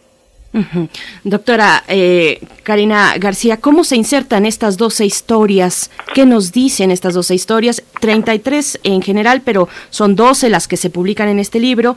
¿Qué nos dicen acerca de lo que sabemos sobre el impacto de esta guerra? Al inicio del libro también hace usted esta introducción, sus consideraciones sobre el origen y las motivaciones de emprender una guerra contra las drogas que cumple 50 años, eh, aquella de Nixon que hizo la declaratoria hace 50 años y también, por supuesto, la que nos toca directamente con Felipe Calderón en ese diciembre de 2006. Pero, ¿qué nos dicen estas historias que nos aportan en el conjunto de un fenómeno tan complejo, doctora García? Sí, mira, nos, nos aportan el rostro humano. Eh, es, ese ángulo que rara vez eh, nosotros podemos ver porque ya llevamos tantas décadas, tantos años de esta lucha, eh, que como yo menciono en la primera parte del libro, es una guerra injustificada, una guerra absurda, que es imposible de ganar, y que esta narrativa binaria de buenos y malos, de ellos y nosotros, que tanto nos ha hecho daño, que justifica las muertes de cierto tipo de personas y valora la vida de otro tipo de personas, eh, lo que hace es precisamente al menos yo lo viví de manera personal cuando, cuando precisamente me toca vivir la, la eh, pues el impacto de la guerra contra el narcotráfico que se declara en 2006. Eh, me toca como esta, esta, esta diferencia de vida que, que, que pues a muchos mexicanos nos toca y que yo antes decía, bueno, pues eh, si la muerte de los narcotraficantes, como dicen en los medios, como dice el gobierno, tanto mexicano como estadounidense, significa que vamos ganando, ¿no? Esta guerra, pues está bien, ¿no? Eh, si más narcotraficantes van a, van a la cárcel, pues qué bueno, ¿no? Pero ya después de realizar esta investigación, y justamente es lo que trato yo de compartir con, con los lectores, es que, a ver, vamos a, vamos a ver qué está pasando, primero en el sistema penitenciario, donde los participantes pasaron varios años de su vida y nos cuentan cómo en la cárcel hay unos niveles de corrupción enormes, donde la violencia y la violación de derechos humanos está a la orden del día, donde hacen más contactos, como lo cuentan ellos, donde muchos de ellos entran por una ofensa menor y salen eh, ahora sí que con un contacto eh, eh, con capos de, eh, comandantes, con sicarios, con ahora sí que entran por vender drogas y salen ya con un trabajo de sicario. Entonces, eh, aquí lo importante es precisamente aportar el rostro humano, estas experiencias y este conocimiento que solamente, pues, el otro lado, ¿no? El otro lado, el, perpetrador, estas personas que han vivido la guerra, el narcotráfico en carne propia, eh, que nos pueden aportar y que insisto, es un conocimiento y es un conocimiento importante que todos tenemos que considerar precisamente para contextualizar y para visibilizar eh, todos los ángulos de la violencia del narcotráfico y que sepamos que eh, ahora sí que eh, la narrativa oficial, la versión oficial, no nos está diciendo o no nos está poniendo sobre la mesa toda la evidencia científica ni todos los ángulos de la violencia del narcotráfico.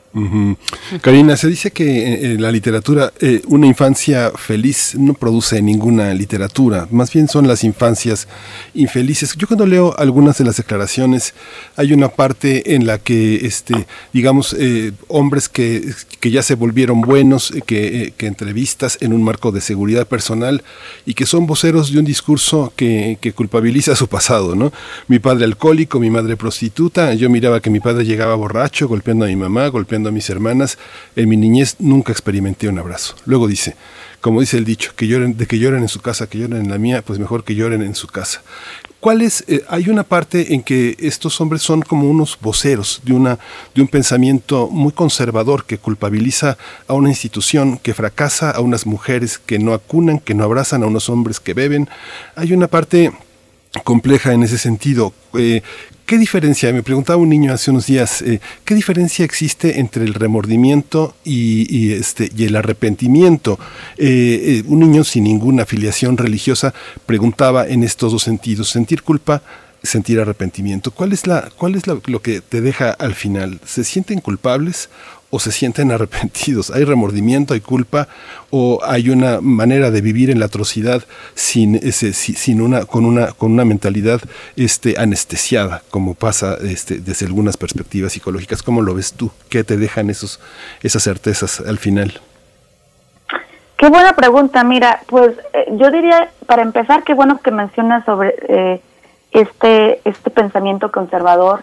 Eh, precisamente eso es lo que, lo que pone de, manifiesto o lo que yo empiezo a analizar en la tesis, porque lo que yo menciono o, una de mis em, una parte del análisis es precisamente que estos discursos reflejan los discursos hegemónicos en la sociedad mexicana, nos reflejan a nosotros. Eh, estas personas no viven ni crecen en un vacío, este, viven en una cultura en donde hay ciertos valores, ciertas creencias religiosas que son predominantes y justamente se reflejan en, en sus narrativas, en sus historias de vida. Y precisamente yo dedico todo un capítulo al, a analizar sus eh, la, narrativa de género, sus discursos de género que son bastante tradicionales, efectivamente, en donde tienen una visión eh, o una concepción eh, del hombre y de la mujer, pues muy tradicional, donde la mujer efectivamente se ve como una persona inferior, como un ser, como, como un individuo que solamente tiene como dos eh, tareas en, en, la vida, ¿no? O es madre o es objeto sexual, ¿no? Eh, igual con los hombres, bueno, también es una visión bastante tradicional, pero ahí lo que yo identifico es que ellos, y creo que precisamente es una de las ventajas de, de, de hablar con eh, con ellos directamente, es que a pesar de que tienen o reproducen este discurso tradicional de género, hay un matiz importante que yo resalto. Ellos reconocen que el hombre no es ni nace siendo violento por naturaleza. El hombre no nace siendo agresivo. Ellos todos coinciden en que no querían ser agresivos, no les gustaba la violencia, pero tuvieron que la violencia se aprende.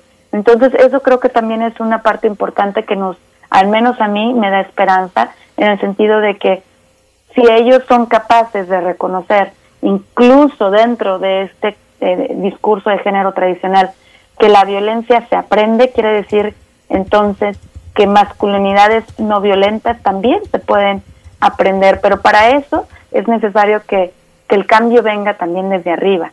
Eh, insisto, eh, los valores y las tradiciones vienen desde arriba. Entonces también creo que es importante que como sociedad nos cuestionemos cuáles son esos valores y cuáles son esas tradiciones que permean en la sociedad, empezando desde el gobierno, nuestras instituciones políticas, eh, las cuales eh, hay muchísimos estudios de género que demuestran que, pues lamentablemente nuestro sistema legal, pues también es bastante machista y que eh, ahora sí que reproduce también estos discursos de género.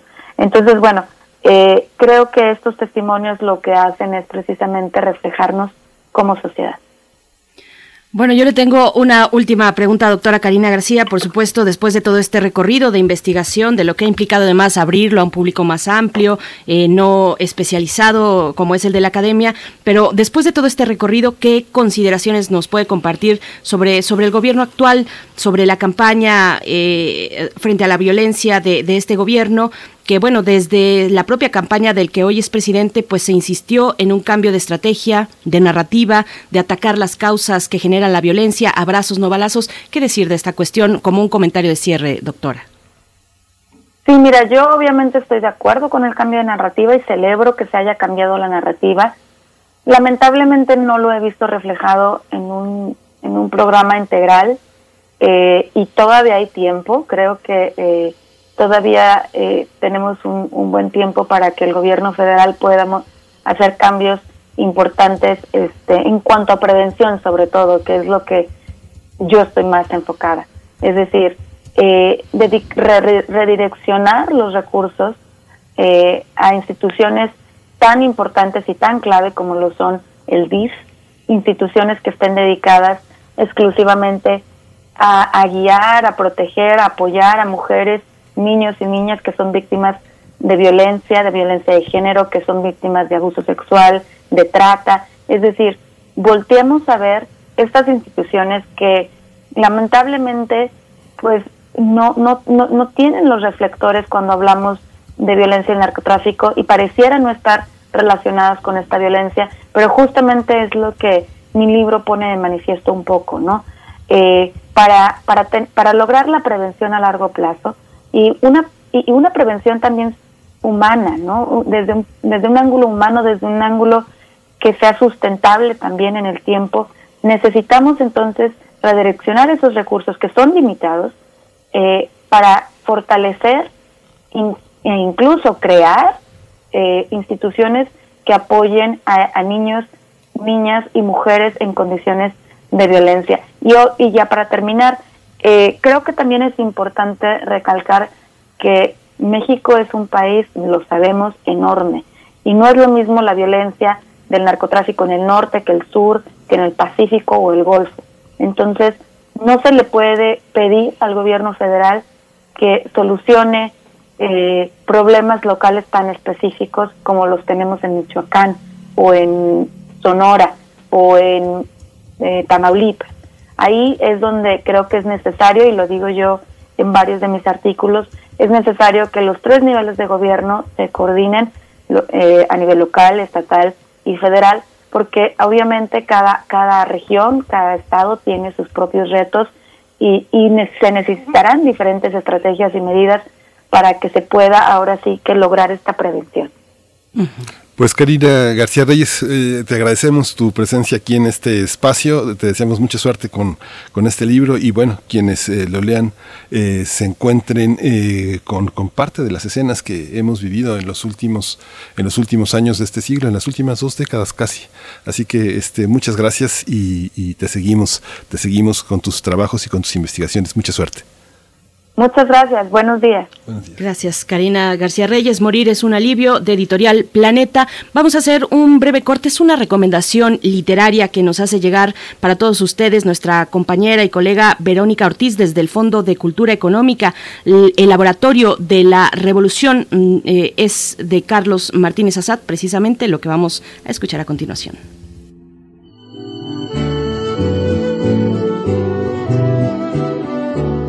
Es un gusto saludarles, muy buen día. Y bueno, pues yo pienso que hay que leer por placer.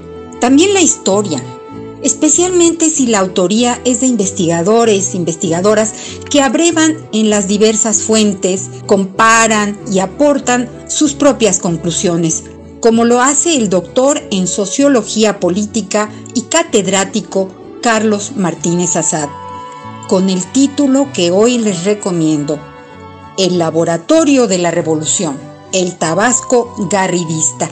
Texto erudito y sin embargo de fácil lectura. En él, Martínez Assad revisa el caso del Tabasco de Garrido Canaval, época donde se gestó un intenso movimiento ideológico modernizador tanto en las técnicas de producción como en los aspectos culturales y sociales, siempre en un sentido capitalista. Todo ello en un país subyugado entonces por los dogmas religiosos y la poderosa nomenclatura clerical. Sabemos que la Revolución Mexicana no fue un proceso homogéneo. Cada región y sus distintos líderes y grupos políticos determinaron significaciones distintas dentro de un mismo fin. Este libro incursiona de una manera crítica en el Tabasco de 1922 a 1935, época vinculada al maximato en que los caciques regionales que sobrevivían alcanzaron mayor influencia política e ideológica a nivel nacional. Garrido Canaval al mando de Tabasco de 1919 a 1934, electo gobernador en dos ocasiones, aplicó un modelo político moderno, radical y autoritario. Eso señala Martínez Assad en este libro y habla de que rebasó los límites del radicalismo burgués fue precisamente el general Lázaro Cárdenas quien nombró este momento de la historia como el laboratorio de la revolución. Publicado por el Fondo de Cultura Económica en su colección Historia, El Laboratorio de la Revolución, el Tabasco Garridista, de Carlos Martínez Azad es una lectura necesaria para comprender mejor esa compleja época nacional y los hechos que desencadenaron en la sucesión presidencial de Lázaro Cárdenas y los años que siguieron. Es un libro de verdad imprescindible. Leamos por placer. Más libros, más libres. Sigue cuidándote y cuídanos por una república de lectores.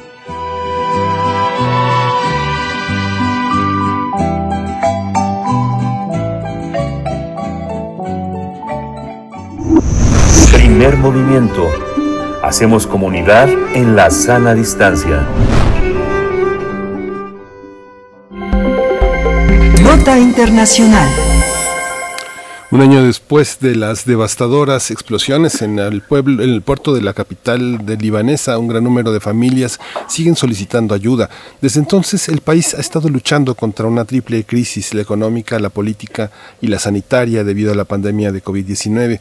Eso es el resultado de un estudio que la agencia de la ONU realizó en julio pasado y que se basó en entrevistas telefónicas con más de 2.000 personas. Recordemos que las múltiples explosiones destruyeron grandes extensiones de Beirut. Más de 200 personas fallecieron, seis de las cuales eran niños, mientras que más de 6.500 personas, incluidos mil menores de edad, resultaron con heridas. Además arrasaron múltiples negocios, dejaron decenas de miles de personas sin empleo y actualmente tienen problemas para alimentar a sus familias, proporcionar la atención médica que necesitan sus hijos. A un año de esta tragedia, el Fondo de las Naciones Unidas para la Infancia destaca que siete de cada diez hogares solicitaron asistencia básica. La mayoría de las peticiones que siguen vigentes son ayudas con dinero en efectivo y alimentos.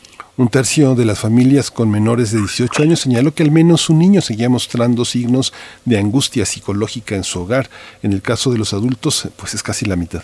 La encuesta reveló que casi todas las familias dijeron que sus hogares necesitaban reparaciones después de estas explosiones. Además, en los hogares el sistema de suministro de agua sigue afectado. Sí, justamente este día vamos a hablar sobre la situación en Líbano, un año de la explosión, el 4 de agosto, y hoy nos acompaña el doctor Carlos Martínez Asad, investigador emérito de la UNAM y del Sistema Nacional de Investigadores, él es Premio Nacional de Ciencias Sociales y coordinador del Seminario Universitario de Culturas del Medio Oriente, conocido como SUCUMO. Bienvenido, Carlos, muchas gracias por estar esta mañana aquí en Primer Movimiento. Buenos días, Miguel, muchas gracias por, por permitirme estar... Eh, con el público de Radio UNAM para hablar de esta situación tan difícil que está atravesando el país, una situación que lo ha colocado en estos momentos eh, para, digamos, para un país con la tradición de eh, que fue llamado la, la CISA del Medio Oriente, ahora se considera que económica y socialmente está a la altura de Mozambique, está en ese, eh, en ese nivel, lo cual significa la, la, caída tan brutal que, que ha tenido, eh, pero que aunque la aunque las explosiones del 4 de agosto, eh, que fueron dos, no, no este, eh, fundamentalmente, pues el, el, el, problema el problema se simplemente hizo hizo clímax la, la situación que se venía generando ahí desde desde años atrás por los niveles de corrupción tan amplios que, que se habían manifestado. Eh, por ejemplo el, director de la, de la banca central el señor Salamé eh, que, justamente ha sido ya eh, considerado que debe que debe ir a juicio eh, hizo varias transferencias personales a, a la banca en, en Francia y, en otros países y además eh, se le acusa de haber utilizado la banca para que varios de los que se consideran los varones de la economía en Líbano pudieran sacar sus, sus recursos o llevarlos hacia otros países. En fin, eh, no hay no hay un punto, digamos, de, de, de, la, de todo este conjunto donde no haya eh, problemas muy muy serios que desde luego pues eh, es la sociedad la que los ve de manera de manera más eh, más brutal la libra libanesa como como una gestión que vino haciendo este señor Salamé durante 20 años mantuvo un cambio de 1500 eh, 1500 libras por por dólar eh, y, y mantiene ese, campo ese cambio oficial y sin embargo en la calle se está se está vendiendo a 22 mil eh, mil libras por dólar sea que, que en la práctica ha acusado un, un aumento de más de mil por ciento el precio del el precio de dólar entonces todo esto imaginemos lo que puede significar en términos de la compra de, de los productos más necesarios para, para, para vivir, eh, pues es absolutamente, absolutamente brutal. Y con el agravante todavía que uno de esos productos que no se pueden adquirir por la por, por el por el precio tan alto que han adquirido es el combustóleo que es requerido porque en todos los hogares hay plantas de plantas de luz que sustituyen que el país no puede proveer de luz a todos los hogares a todos los hogares libaneses.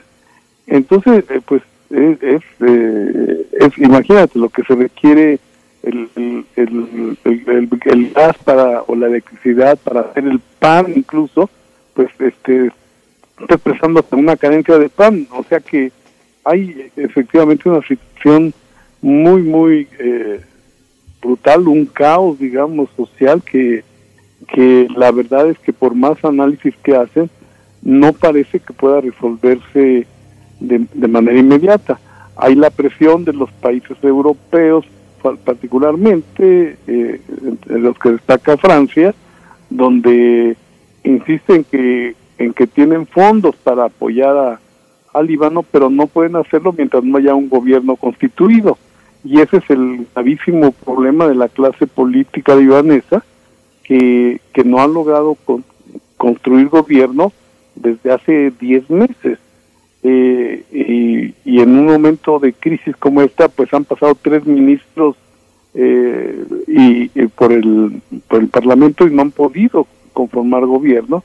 Así es que es una situación francamente francamente que no se conocía previamente ni, ni en ese país y quizá ni en, ni en otro, ¿no? Porque de verdad un, un, país que puede estar en una situación como esta y encima tratar de salir adelante sin gobierno, pues eh, ha generado este malestar que se expresa prácticamente todos los días en las calles y, y, y bueno, una sociedad que no puede que no puede más resistir lo que está lo que está sucediendo las salidas que no hay registros de todo esto pero las salidas me imagino deben ser deben ser bastante grandes este, de gente que emigra y, y, pues que lamentablemente se van a sumar a todo este proceso que, que ya hemos visto lo que ha generado en en Siria que ha expulsado a millones de, de sus ciudadanos y pues sería lamentable que en Líbano estuviera sucediendo algo,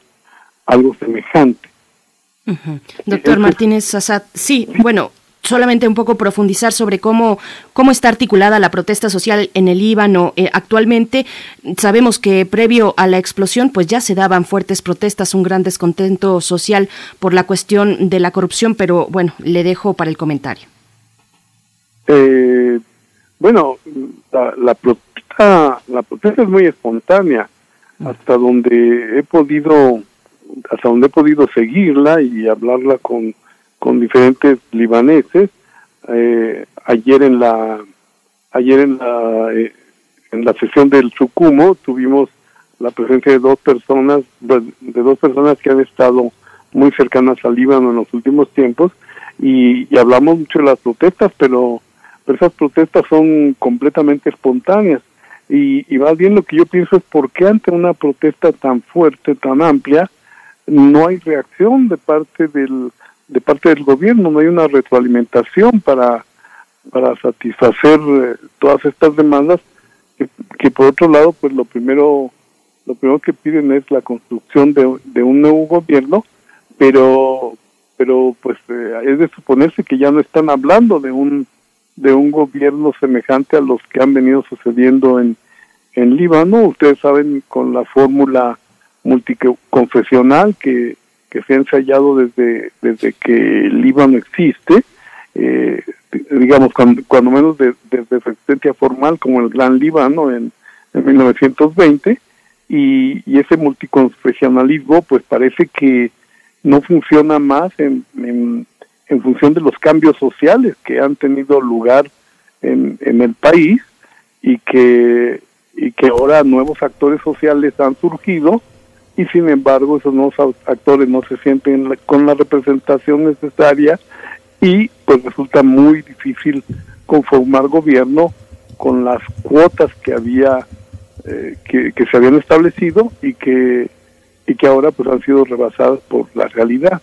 Así es que eso nos muestra un un, pues un país muy muy dividido un país donde donde no parece haber un acercamiento fuerte entre entre autoridades y, y, el, y, el, y el Estado, o, la clase política más bien, perdón, porque, porque es contra la clase política que se expresa toda esta, eh, toda esa rabia que, que, se, que se ha dado en las calles. ¿Por qué razones? Porque, porque se dice, pero si son los mismos siempre, no hay un relevo que permita suponer que va a haber cambios, que que va a ser que van a ser un gobierno diferente.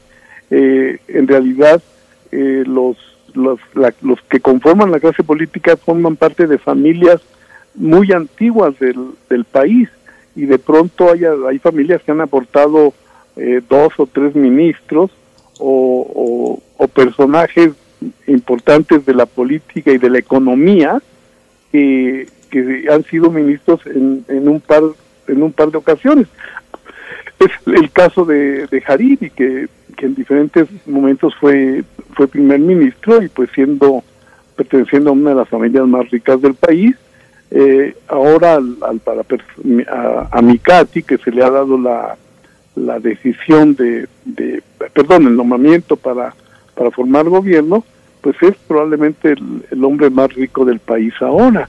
Entonces, eh, es evidente que esta esta ecuación ya no está funcionando ya no está funcionando en el en el país.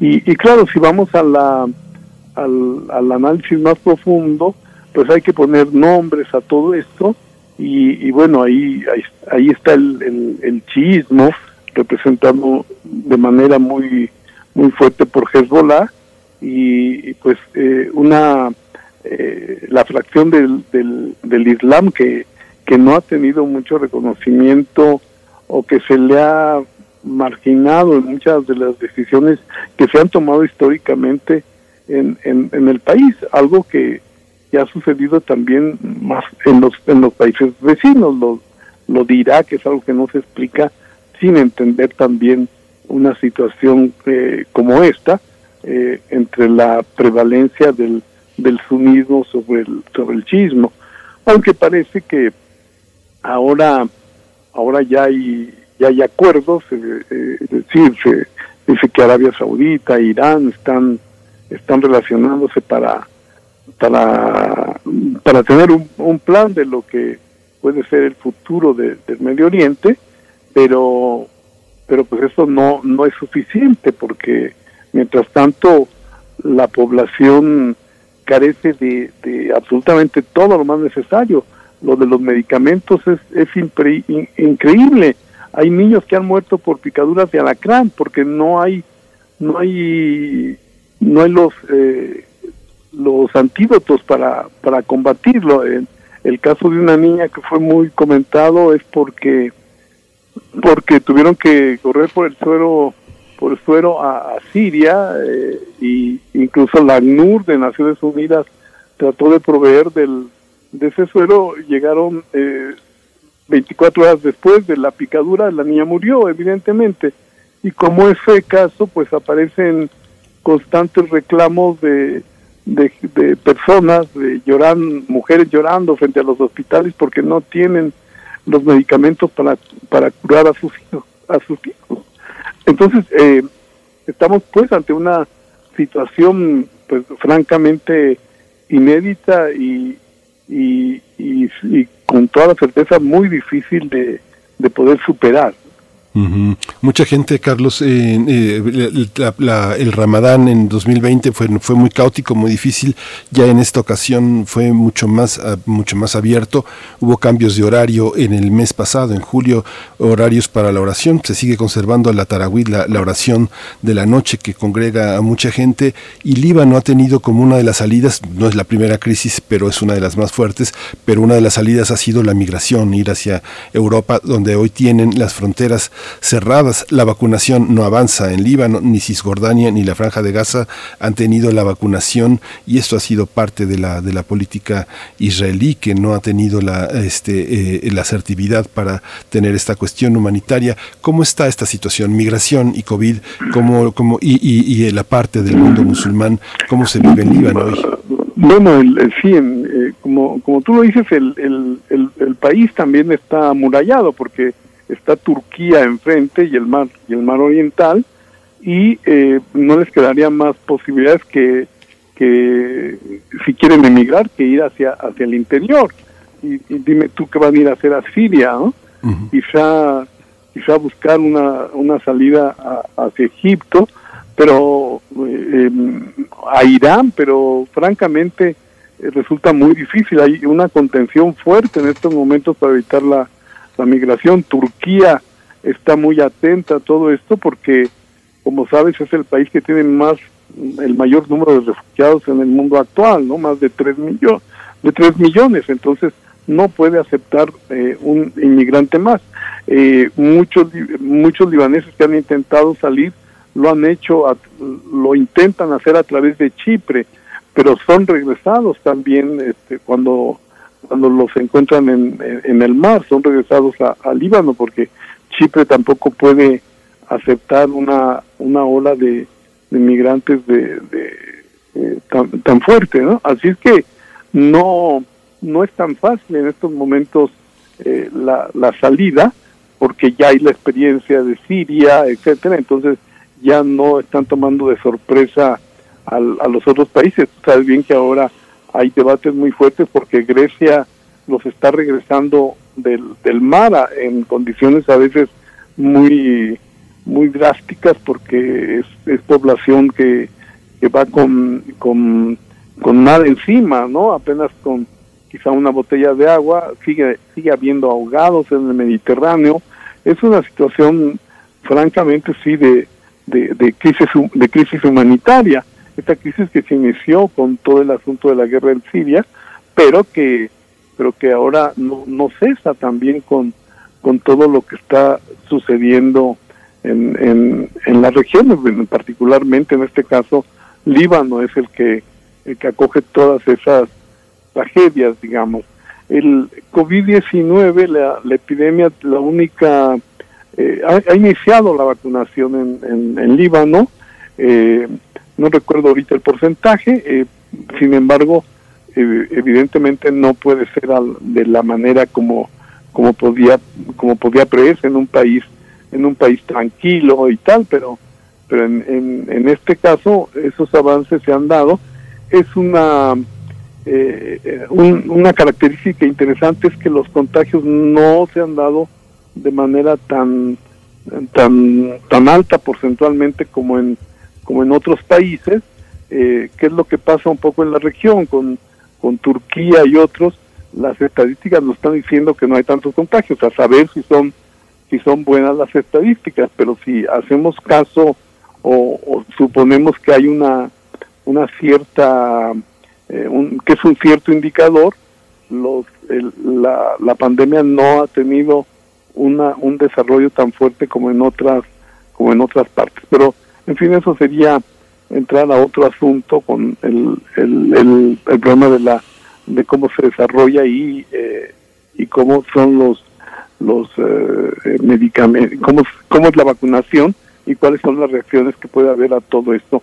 Eh, sobre el sobre el caso de, de lo que está haciendo, eh, de lo que se está haciendo en, en territorios ocupados en Palestina y eso, eh, no, no incide tan directamente en Líbano por el, por, por el momento, porque no hay una relación tan, tan directa con la población, con la población palestina, evidentemente, eh, salvo con los refugiados que, que viven en Líbano desde hace desde hace décadas, ¿no? Así es que eh, no no veo que hubiera una relación una relación directa directa con eso. Ahora, lo que creo que, que sí por razones humanitarias pues tendría que haber una una mayor eh, una mayor actividad de parte de los organismos de las Naciones Unidas, eh, o perdón, de las agencias de Naciones Unidas para para poder solventar de, este problema en los países que no han tenido acceso a la, a la vacuna o que como en Líbano aún con, con acceso hay tantísimas dificultades para que la vacunación proceda y se evite que, que la epidemia se, se extienda todavía más, ¿no? Por supuesto, pues, eh, doctor. el problema es, que es ante todo político, fundamentalmente ahorita. ¿Sí?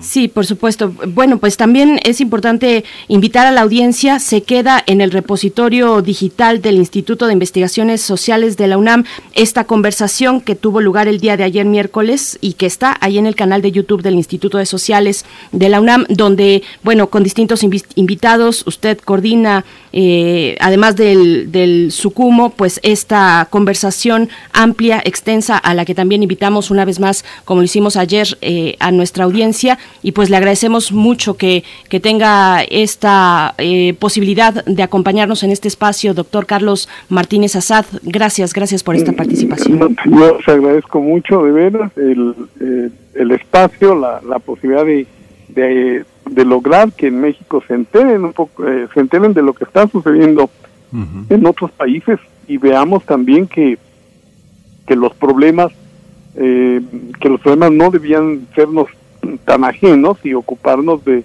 de cuando menos estar al tanto de lo que sucede en otros en otros lugares. Eh, yo estoy muy agradecido con, con ustedes y, y, con todo el público que nos está que nos ha escuchado. Muchísimas gracias.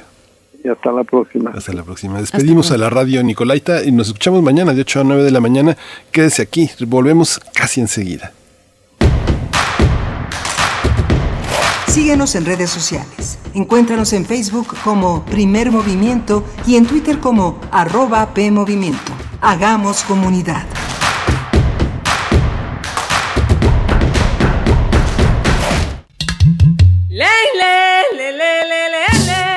Cada lugar habitado por seres humanos tiene historia y cultura. La música emerge de la tierra como un tipo de planta según el clima. Se alimenta de costumbres, ritos, instrumentos, sensaciones y pensamientos. ¿Quieres escuchar los sonidos de la Tierra? Iniciemos el camino sin brújula, todos los domingos de julio a las 18 horas por Radio UNAM. Conoce al mundo por su música. Radio UNAM. Experiencia sonora.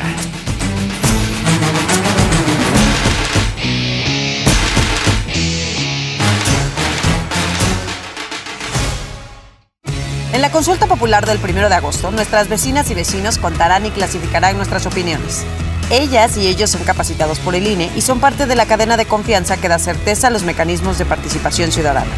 Gracias a la labor voluntaria de las y los funcionarios, podemos conocer el porcentaje de participación y el sentido de la opinión de la consulta popular. Conoce los resultados en la página de INE.mx. Celebremos la democracia. INE. ¿Te toca vacunarte contra la COVID-19? Antes de ir, come bien y toma tus medicamentos. No llegues con mucha anticipación. Hidrátate bien con agua natural. Si tienes dudas, visita mivacuna.salud.gov.mx. Recuerda, la vacuna te protege y protege a quienes queremos. Cuidémonos entre todos, vacúnate y no bajes la guardia. Gobierno de México. Este programa es público ajeno a cualquier partido político. Queda prohibido el uso para fines distintos a los establecidos en el programa. Cuatro historias llevadas a la escena del rock. El Museo Universitario del Chopo y TV UNAM presentan Mientras nos dure el 20, espectáculo de rock y literatura basado en el libro Tiempo Transcurrido de Juan Villoro. Con Alfonso André, Javier Calderón, Federico Fong, Diego Herrera y Juan Villoro. Domingo 8 de agosto a las 21 horas. Retransmisión, lunes 9 de agosto, 17.30 horas, a través de TV UNAM. Tiempo transcurrido. Para continuar, deposite otro 20. Encuentra la música de primer movimiento día a día en el Spotify de Radio UNAM y agréganos a tus favoritos.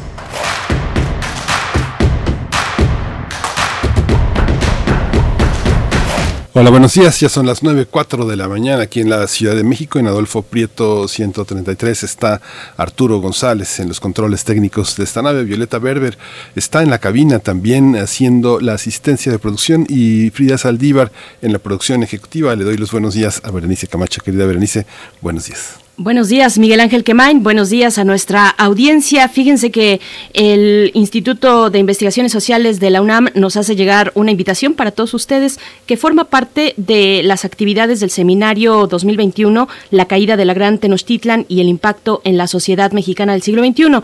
En esta ocasión, en estos conversatorios virtuales, dará, se dará la oportunidad de, de revisar a través de tres escritores de lenguas indígenas, La visión de los vencidos, relatos indígenas de la conquista del maestro Miguel León Portilla. Participarán Natalio Hernández, eh, hablante de náhuatl, Georgina Méndez Torres, eh, Maya Chol y Martín Tonal Meyotl, náhuatl también. Así es que, bueno, la moderación está a cargo de Natividad Gutiérrez Chong, una de las, bueno, coordinadora de este seminario que tiene lugar en las redes sociales en el canal de YouTube del Instituto de Investigaciones Sociales. La cita es para el día de hoy.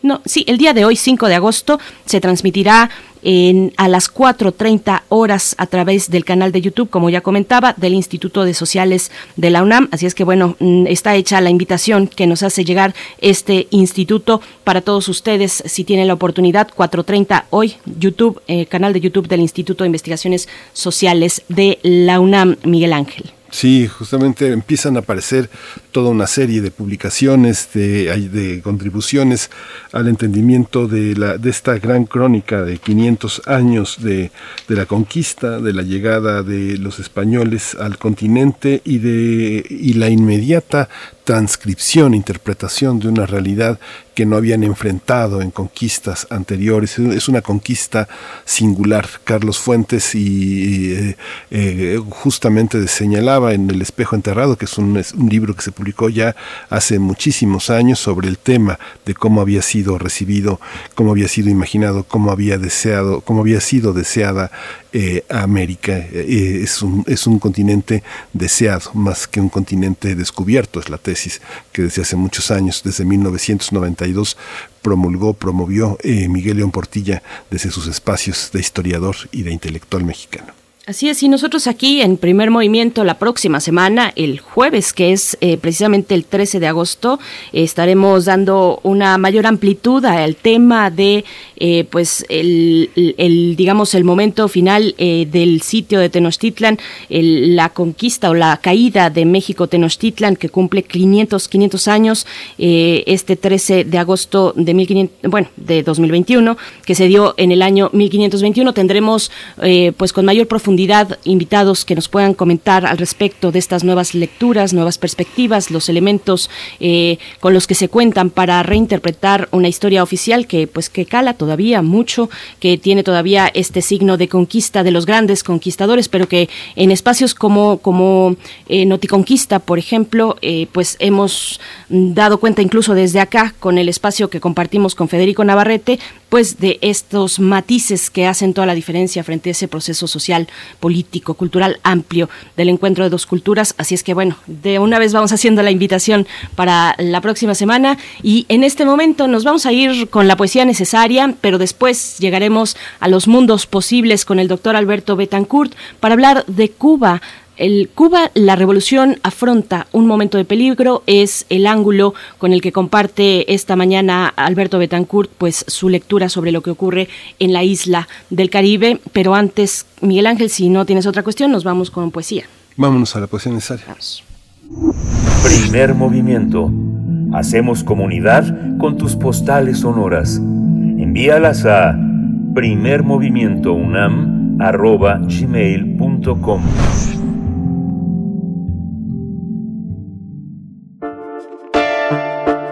Es hora de Poesía Necesaria.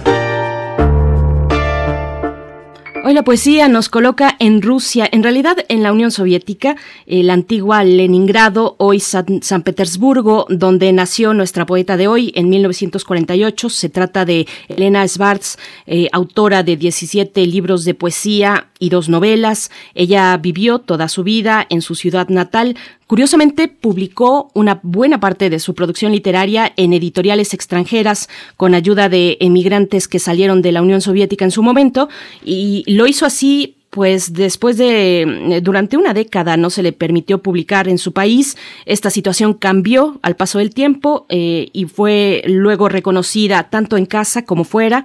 Así es que estoy harta de mi aislamiento, es el título de este poema. No tiene nada que ver con nuestra situación actual, al menos porque en su momento, bueno, se escribió mucho tiempo atrás, Elena Svarts murió en el año 2010 y no pudo presenciar eh, pues este momento que nos aqueja con la pandemia y el aislamiento, pero bueno, es un buen motivo, como siempre, la poesía para explicarnos, para interpelarnos eh, en nuestro presente. Así es que bueno, vamos con Elena Svarts, estoy harta de mi aislamiento. Estoy harta de mi aislamiento, ojalá pudiera disolver como una pastilla efervescente en el agua. Ojalá pudiera abandonar absurdamente mis dos piernas, estar en todos lados y en ninguna parte. Ser todo y nadie, y nada, tener forma de raíces de mandrágora y volar, pero no como los niños cuando se arrojan de una pendiente frenando con los pies. Ojalá pudiera no contemplar a través de las ranuras verdes de este saco de huesos, no amar el aire que me penetra por las fosas nasales, ni la puesta del sol dándome en la espalda o el amanecer en el rostro, no girar en este carrusel de fuego.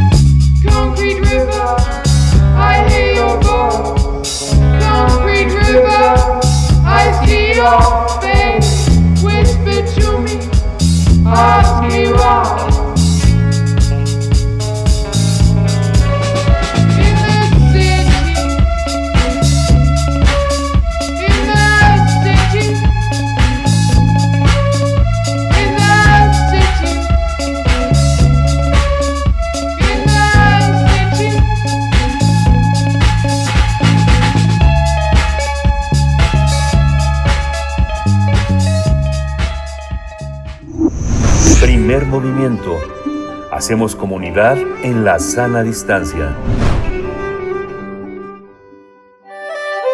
Mundos posibles. Una nueva identificación sonora es la que da la bienvenida en esta mañana de jueves al doctor Alberto Betancourt, doctor en historia, profesor de la Facultad de Filosofía y Letras de la UNAM. Y bueno, estamos para escuchar y conocer y descubrir mundos posibles que están ahí y que afrontan momentos de peligro, como es el caso de la revolución en Cuba. Es lo que la manera en la que el abordaje de esta mañana eh, con el doctor Alberto Betancourt. Buenos días, ¿cómo estás, Alberto querido? Buenos días, Berenice, querida Miguel Ángel. qué gusto Alberto, buenos saludarlos, eh, amigos que hacen comunidad con nosotros, pues desde luego me sumo a la felicitación con mucho cariño, al reconocimiento por el esfuerzo de todo el equipo que hace Primer Movimiento. Qué falta nos, nos hace cada día eh, un espacio de reflexión colectiva, de pensamiento crítico, de convicción de que las cosas pueden ser mejor y en ese sentido pues qué gusto da contar con comunidad movimiento eh, con, con esta comunidad que hace primer movimiento y desde luego cuyo eh, digamos o cuyo componente fundamental pues es toda la comunidad que nos escucha y que forma parte de esta eh, tarea que hacemos entre todos juntos Gracias, gracias querido Alberto. Bueno, la felicitación por supuesto también es para ti, eh, para todos nuestros colaboradores y colaboradoras. Muchas gracias por darnos esta posibilidad. Y pues escuchamos, Cuba, la revolución afronta un momento de peligro. Sí, muchas gracias, Berenice. Pues eh, esta semana me dediqué a actualizarme un poco sobre lo que está ocurriendo en la mayor de las Antillas, en esta isla que ocupa un lugar tan importante en la geopolítica mundial y en la historia de América Latina como es Cuba, entre otras cosas, entre, otra, eh, entre otras oportunidades para asomarme a la isla, pues tuve el gusto de poder entrevistar al doctor Joel Córdovi, quien es eh, director del Instituto de Historia de Cuba. Y bueno, pues ahora en un momento más les compartiré algunas de las ideas que él me manifestó. Yo quisiera adelantar como preámbulo que pues eh, Cuba está viviendo hoy probablemente, es una idea que, me señaló el doctor Joel y con la cual yo coincido, me preocupó muchísimo, Cuba está viviendo actualmente quizá el momento de mayor peligro de la revolución eh, desde los tiempos del periodo especial. Como recordarán buena parte de nuestros amigos del auditorio, en 1991, cuando se arría la bandera de la Unión Soviética y se desata o se acelera, digamos, el proceso de desintegración del campo socialista, pues Cuba pierde casi el 80% de sus exportaciones, entra en un periodo de crisis económica muy profunda, un momento muy difícil de, pues después de toda la bonanza, de toda la prosperidad de la que había gozado Cuba, producto de la revolución socialista y de su propio esfuerzo durante el periodo anterior, eh, pues ahora entra en un periodo de, de pues prácticamente de precariedad en, en el 91. Y eso pues genera condiciones políticas muy, muy complejas, muy difíciles. Fue un momento eh, que tuvo muchos riesgos para la revolución y afortunadamente pues eh, terminó resolviéndose con, con muchas contradicciones, pero logró, digamos, salir adelante la revolución cubana. Y pues en la actualidad Cuba está viviendo un momento similar y de mayor peligro, similar en, el sentido de que se encuentra bajo una intensa presión porque se están conjugando muchos factores que, que incrementan la presión contra la isla y contra su proceso revolucionario y contra la independencia de América Latina. Está por un lado, pues todas las medidas de asedio las 244 medidas que la ultraderecha logró aprobar en contra de Cuba durante la gestión de Donald Trump. Eh, por otro lado, pues esto ha provocado la coexistencia de tres grandes crisis simultáneas, una crisis económica muy profunda, muy fuerte.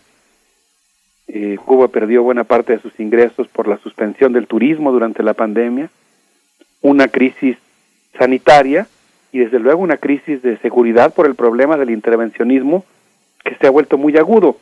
Y esto pues hace que, que, se, esté que se esté viviendo una situación muy especial en Cuba, una situación que conjuga el estrangulamiento económico promovido por Trump, que incluyó, por ejemplo, la prohibición del envío de remesas, el estrangulamiento del abasto de combustible, el alto costo de las importaciones, porque en Cuba la población de manera universal está recibiendo eh, vacunas y tratamientos para prevenir el COVID, pero la mayor parte, casi el 70% de las medicinas y los equipos y eh, los materiales que se requieren para el tratamiento del COVID son importados.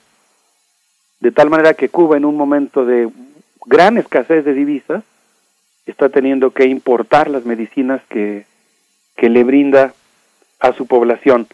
Y a ello le sumamos el hecho de que ante la tenue posibilidad que existía de que Joe Biden eh, iniciara una política de descongelamiento, de disminuir un poco el acoso, eventualmente pues incluso de dar algunos pasitos rumbo a pues eh, la búsqueda de algunos acuerdos para mejorar la relación bilateral con Cuba, cosa que por cierto es muy anhelada por amplios sectores en los Estados Unidos. Hay un fuerte movimiento de solidaridad con Cuba al interior de los Estados Unidos, protagonizado por muchas iglesias, por muchos académicos que han gozado de, intercambios con la isla, por productores, por algunos empresarios que incluso por fines comerciales les interesan, no sé, las empresas de paquetería, por decir algo, ¿no? Que están muy interesadas en el restablecimiento de relaciones con Cuba.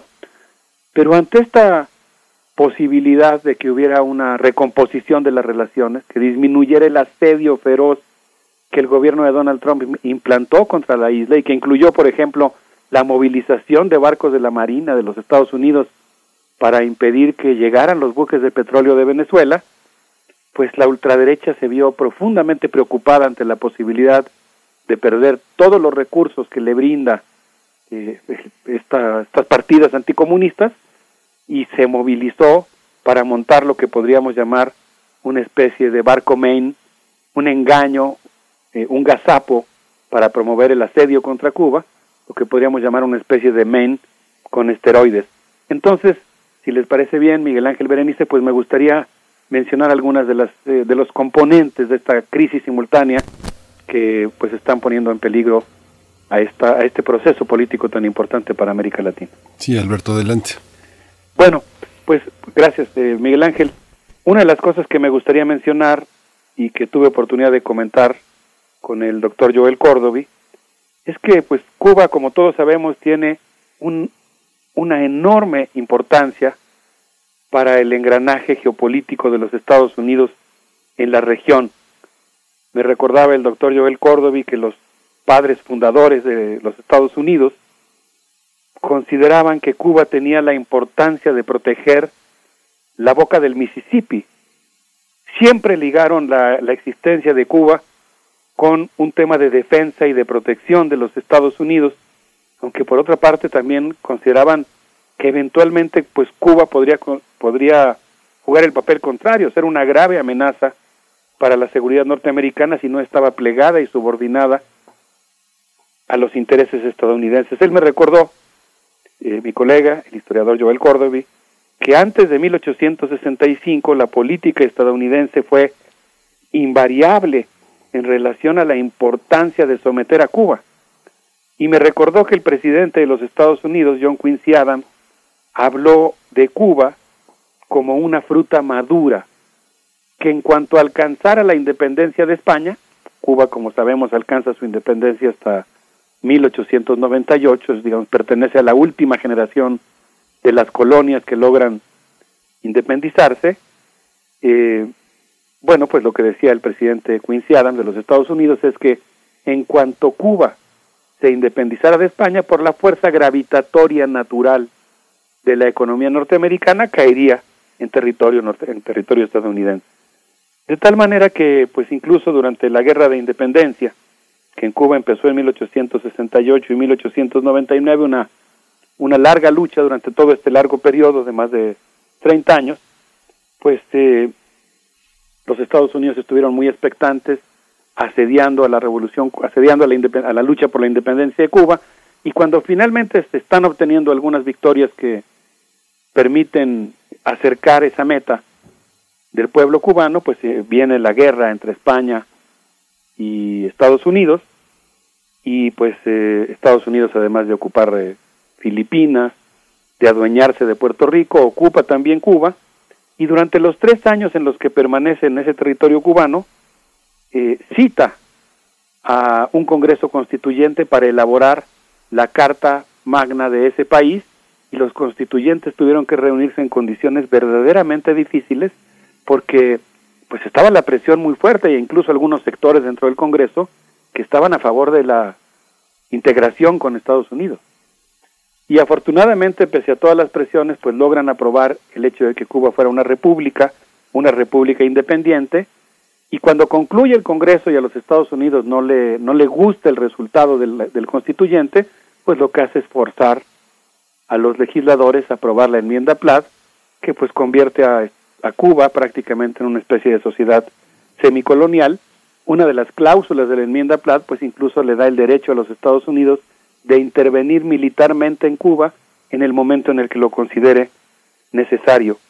De tal manera que pues eh, esta situación de república con fuertes visos eh, semicoloniales pues persiste hasta 1959 cuando finalmente la revolución cubana pues logra consolidar la independencia de Cuba y se convierte en un baluarte de la soberanía latinoamericana. Ahora, de 1959 hasta la fecha, me decía el historiador Joel Córdoba, que es muy probable que sea en este momento en el que se encuentra Cuba bajo mayor peligro y bajo un mayor asedio, y él me explicaba algunas de las cosas que hizo, eh, que aprobó la administración de Donald Trump para tratar de revertir la independencia y la soberanía de Cuba. Entre otras cosas, se cancelaron los vuelos que habían sido restablecidos en la época de de la segunda administración de Barack Obama, se redujo notable y drásticamente la posibilidad del envío de remesas desde Cuba, desde Estados Unidos a Cuba, perdón, eh, un tema que por cierto es muy, muy importante analizar porque estas remesas por un lado oxigenaban la economía cubana, pero por otro lado pues también estaban dando o le están dando un enorme poder a sectores de la sociedad cubana que que viven en los Estados Unidos y que ahora pues llegan a Cuba y tienen una enorme influencia a partir del dinero que, que están ingresando en la economía. Eh, por otro lado, pues eh, se restablecieron los títulos 3 y uno más que ahora no, no recuerdo, de la ley Helms-Burton, que es una ley que permite a los cubanos estadounidenses demandar en cortes estadounidenses a ciudadanos cubanos y a instituciones cubanas de tal manera que pues ha habido cosas, eh, demandas verdaderamente absurdas que se han presentado a partir de este título, como es el hecho de que alguien reclamó que la bahía de La Habana, alguien que vive en Miami, era de su propiedad, que era propiedad de una sola persona, y pedía una indemnización al gobierno cubano. Pero a esta situación se suma algo todavía más preocupante, que es el hecho de la crisis del COVID que estalla en 2020, y según me comentaba Joel Córdoba, pues aunque la atención que se brinda a la población se hace de manera gratuita, los costos para el Estado de conseguir los medicamentos, etcétera, a pesar de la aprobación de las de las vacunas, por ejemplo de Abdalá, pues ha habido gastos muy fuertes para enfrentar la pandemia. De tal manera que, pues, eh, digamos que se están dando simultáneamente varias condiciones que están generando una enorme presión al interior de Cuba, y esto pues desde luego también genera una serie de tensiones políticas. Eh, por ejemplo, la falta de abasto de combustible que impide que funcione el aire acondicionado en pleno verano en Cuba, en un momento en que hay paro y hay confinamiento y las temperaturas son muy elevadas, pues obviamente eh, genera una situación de mucho de mucho estrés, digamos. Y en ese contexto, pues también están las propias ineficiencias, eh, los errores que ha cometido también a veces el gobierno cubano y que pues han generado también que exista no una desigualdad comparable a la que existe en nuestros países, no no hay algo así como como el exgobernador de Veracruz eh, contrastado con la miseria en la que pueden vivir buena parte de nuestros queridos compatriotas mexicanos, no no existe algo así en Cuba, no hay una franja de desigualdad tan enorme como esa, pero digamos que para el marco de la propia revolución, con la propia medida de desigualdad que existe en la revolución cubana, pues sí ha habido eh, por esta situación económica una especie de, pues digamos, empobrecimiento de ciertos sectores, por ejemplo, de algunos barrios de La Habana, que ahora pues están viviendo en condiciones más difíciles que antes. Sí hay un proceso de precarización en una situación en la que de por sí el bloqueo pues eh, ha generado un destacamiento económico muy prolongado en Cuba. Pues Alberto Betancourt, vamos, si no entendí mal, también a escuchar un poco de la conversación que sostuviste con eh, Joel Córdovi, director del Instituto de Historia de Cuba, y si es así, pues vamos entonces con este audio. Vamos a escucharlo y regresamos a seguir comentando. Muy bien. Esa esencia es la instrumentación o la búsqueda de una instrumentación de la estrategia a la que nos referíamos, de crear inestabilidad, climas, inestabilidad social.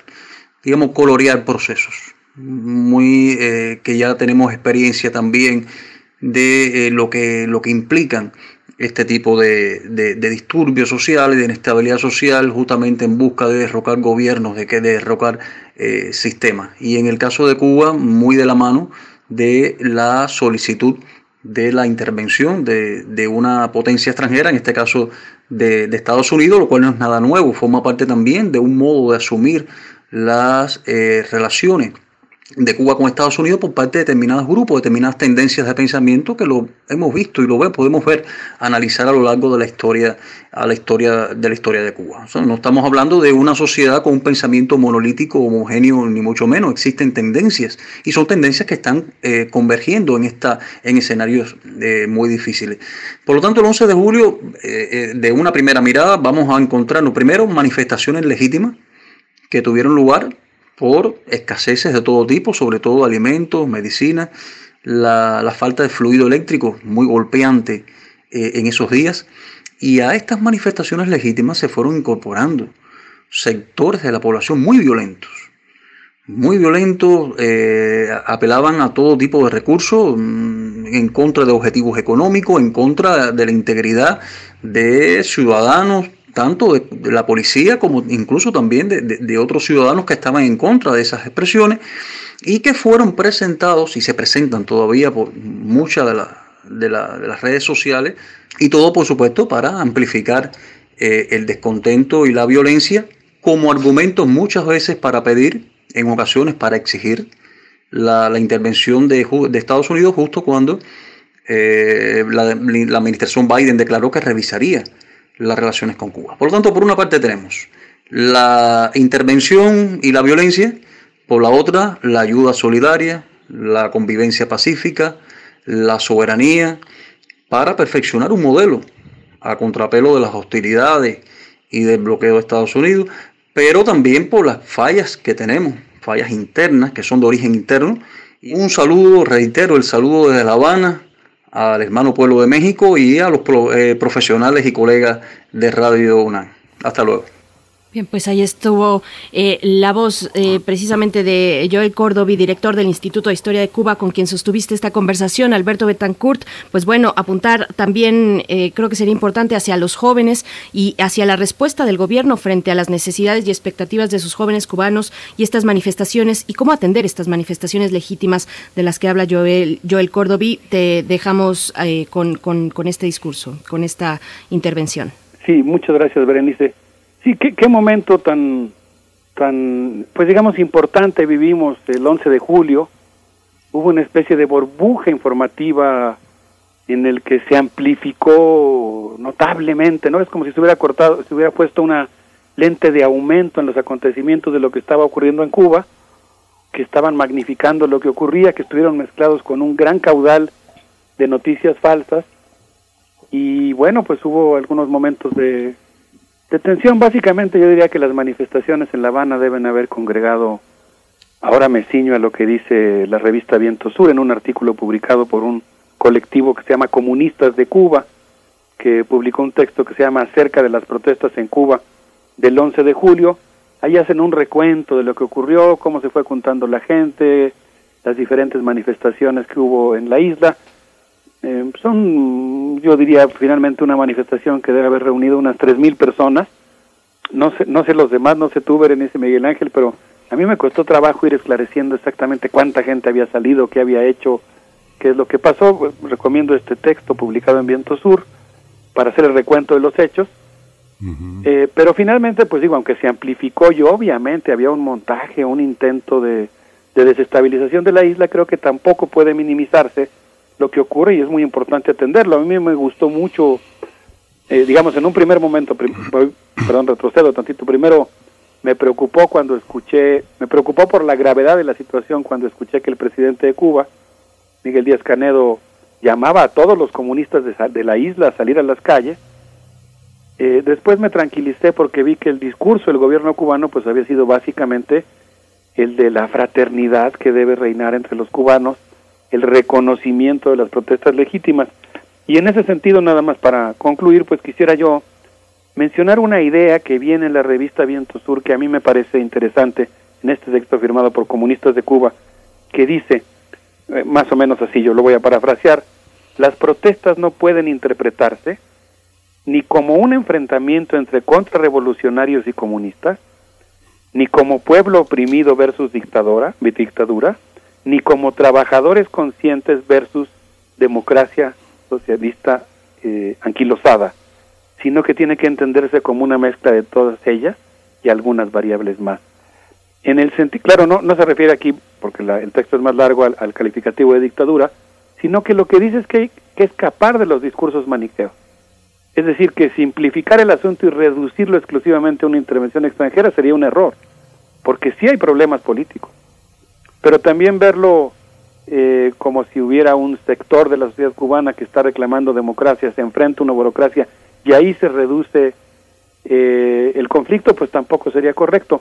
Algo que me llamó mucho la atención de lo que me dijo mi colega el historiador Joel Córdoba, pues es la idea de que hay un, digamos, eh, un asunto que es crucial, no sé si llamarle conflicto, de carácter intergeneracional, que es muy importante, porque muchos de los jóvenes que, que hoy están viviendo en Cuba, pues no conocieron la época de la prosperidad socialista. Eh, lo que han conocido es la época posterior. Y ahí es donde está el gran reto de la revolución cubana y del gobierno cubano. Y aunque hay un gran consenso en favor de mantener la revolución, la soberanía, pues creo que es muy importante también suscitar procesos de que permitan intensificar la discusión interna, eh, la expresión de opiniones, la negociación, la corrección de errores. Sí, justo como lo haces, Alberto, a mí me, me impresiona verdaderamente cómo lo haces. Eres, eres un máster eh, de la reconciliación y, y, de la crítica, porque yo en redes sociales tenemos, tenemos, compartimos el espacio con muchos amigos cubanos que en redes sociales, pues ya sabes cómo se manifiestan las, eh, las, las polarizaciones, los odios, las amistades. Es muy impresionante, como lo señalas. Yo creo que esa, ese recuento que haces es fundamental, porque lo que estás haciendo es invitar a ver. Fíjate que ayer se publicó en Le Monde, eh, Lidia Corso es una periodista asignada a Le Monde y estuvo en La Habana, fue a La Habana y este, hizo un recuento muy interesante. Yo invito a los radioescuchas a que lean este reportaje. Es un reportaje de Le Monde donde justamente traza los polos entre eh, la sensación eh, vital eh, del periodo especial y de este momento, justamente como tú lo señalas, fuera de, fuera de etiquetas teóricas que protagonizan el comunismo, el socialismo o la idea de la libertad o la democracia, están una situación real. Fíjate que hace un recuento interesante de cómo el 16 de julio, el 26 de julio, perdón, dio un abasto Rusia, México el, entre el 27 y el 28 de julio, China también proveyó el 30 de julio de respiradores. Es un reportaje muy pormenorizado donde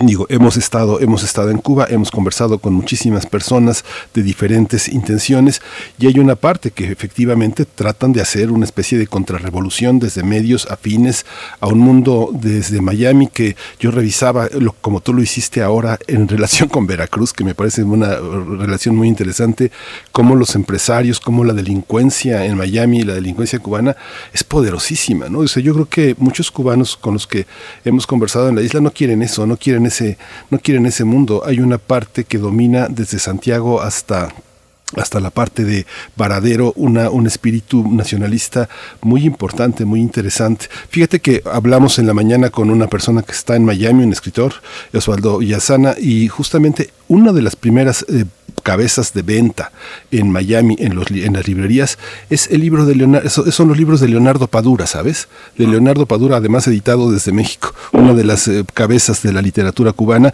que no es el hombre más feliz del mundo en Cuba, pero es un cubano que escribe de Cuba y que es muy interesante observar. Este, hasta aquí mi apunte. A mí me gustó mucho su texto, El alarido. Sí. Y en general Leonardo Padura, pues, ay, oye, qué, qué forma de escribir, ¿no? Qué, qué erudición, ¿no? Qué manera de hacer, eh, pues, no sé si sea lo correcto decir novela histórica para el caso del, del hombre que amaba a los perros, pero digo, qué, qué, qué capacidad de recreación de escenas históricas. A mí me gustó su texto, El alarido, me parece que está bien plantado, o sea, cuestionando o digamos, asumiendo la existencia de una amenaza real sobre la revolución cubana, que es el intervencionismo, deslindándose de cualquier afán intervencionista, cuestionando que la solución pueda venir de una intervención extranjera y sobre todo de una intervención militar, y al, y al mismo tiempo, pues decir que pues él como persona que vive en Cuba, pues piensa que tiene derecho a opinar, que su, que su voz tiene que ser escuchada igual que la de todos los cubanos, y que pues tiene que haber un proceso de discusión eh, a, a, mí me gustó ese texto. Yo, yo pienso que en este caso, pues los matices son importantes, ¿no? a, a, mí me llamó mucho la atención eh, que la manifestación más grande, no sé, habría que ver los números, pero por lo que pude ver en las escenas en las redes, en los videos, pues la manifestación más grande de protesta se dio en Miami, no en Cuba. Sí, claro. Era mucho mayor la que estaba en, en Miami. Y no me cabe la menor duda, eso está destinado a mi intervención, pues que hay una serie de intereses oscuros, realmente violentos, terroristas eh, de, de, un grupo, de un sector eh, cubano-estadounidense que tiene su asiento en Miami, pero que está en muchos lugares, está también en Nueva York, está en muchos lugares del territorio norteamericano, que hace un lobby muy fuerte porque no le interesa, no quiere perder sus subsidios, ¿no? En, en, en ayuda humanitaria, entre comillas, brindados por los AID, para tareas de desestabilización en Cuba, para Radio Martí, etcétera. Entonces, eh, a veces uno comete el error también de creer que entonces todos los cubanos que viven en Estados Unidos son del Alfa 66 y son terroristas. Claro. Y a mí me gustó mucho el texto de Manuel Vázquez Montalbán porque dice, pues ahí reconstruyeron también otra Habana. No todos los cubanos que viven en Miami son eh, responden a ese epíteto que se usaba antes de la gusanera, ¿no? De criminales, de lumpenes. Pues también hay muchas familias que, que emigraron por razones económicas.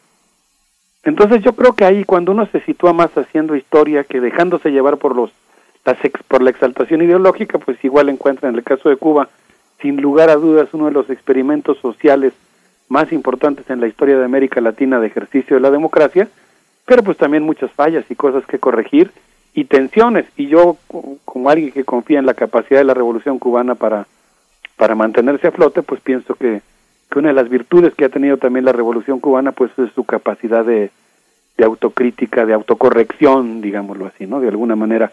Entonces pienso que, que, que vale la pena situarnos en un mundo más, eh, más rico que el de los estereotipos y por lo pronto pues a mí me dio una emoción enorme, Berenice Miguel Ángel, escuchar la importancia que tuvo la llegada de los dos buques de la Armada Mexicana a la Bahía de La Habana, pues para dar un respiro, un, un, una bocanada de oxígeno en este momento de crisis, este, y sobre todo pues las palabras, la intervención del gobierno de México exigiendo pues que se respete la soberanía de Cuba y que el asunto pues se, se resuelva respetando la, la soberanía de ese país.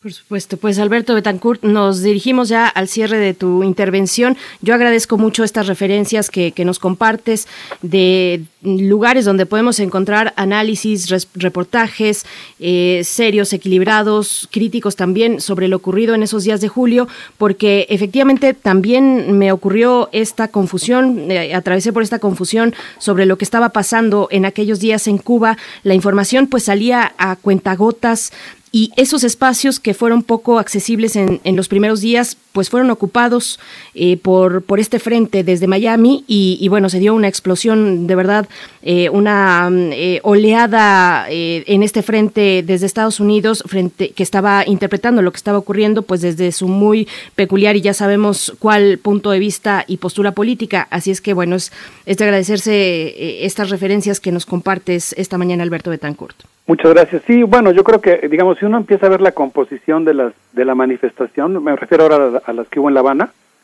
pues en realidad había varios sectores, ¿no? Sí había trabajadores inconformes, sí había un sector lumpen muy violento, no sé si pagado o espontáneo, que pues volteó dos patrullas, apedreó una clínica, o sea, mm, pues bastante peligroso, digamos. Eh, bueno, yo creo que vale la pena siempre pues asomarse a reconstruir los hechos, ¿no? Y, y en este caso, pues yo creo que la, amistad con Cuba nos, nos reclama pues una mirada atenta, también sin caer en el otro extremo, insisto, yo diría estalinista, ¿no? De pensar que cualquier pequeña crítica o, o planteamiento de un problema ya implica estar del lado contrarrevolucionario. Yo creo que una revolución sana pues tiene que discutir y ejercer la democracia como lo ha hecho Cuba muchos años. Pues reitero mi felicitación a todo el equipo de primer movimiento y desde luego a todos los que formamos también parte de la audiencia que, hemos hecho entre todos esta comunidad, que es, que es un respiro. Muchas gracias, Alberto. Gracias, Alberto Betancourt. Nos despedimos con música. Les propongo despedirnos con algo de, de magia afrocubana, con esto que son los muñequitos de matanzas, con una pieza llamada Vale Todo. Un abrazo, con mucho cariño. Gracias. soy yo pero ya que estoy aquí.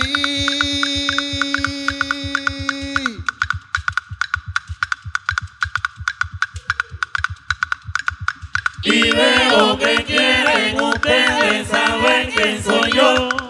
No pierdan tiempo, suban al cielo. Y cuando le abran la puerta, y entonces vean a San Pedro, él dirá que yo soy la llave rumbero la llave en la rumba.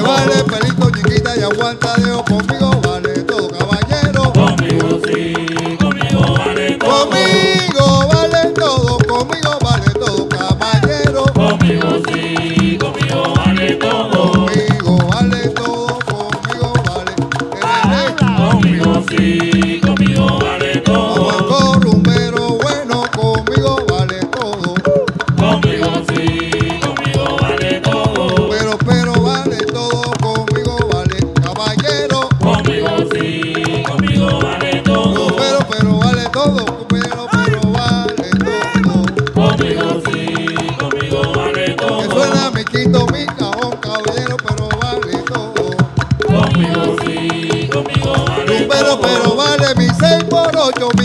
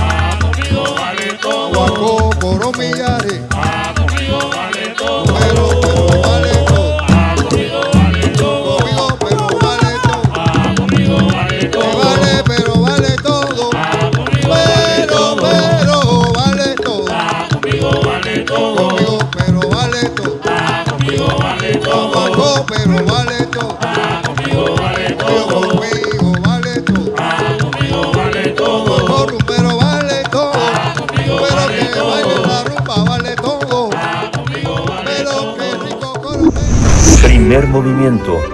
Hacemos comunidad en la sana distancia. Nos encontramos ya en este momento para hablar de derechos humanos con Jacobo Dayan, coordinador académico de la Cátedra Nelson Mandela de Derechos Humanos en las Artes de la UNAM, para hablar de la postconsulta. Jacobo Dayan, bienvenido eh, esta mañana. Buenos días. ¿Qué tal? Buenos días, Berenice Miguel Ángel, ¿cómo están?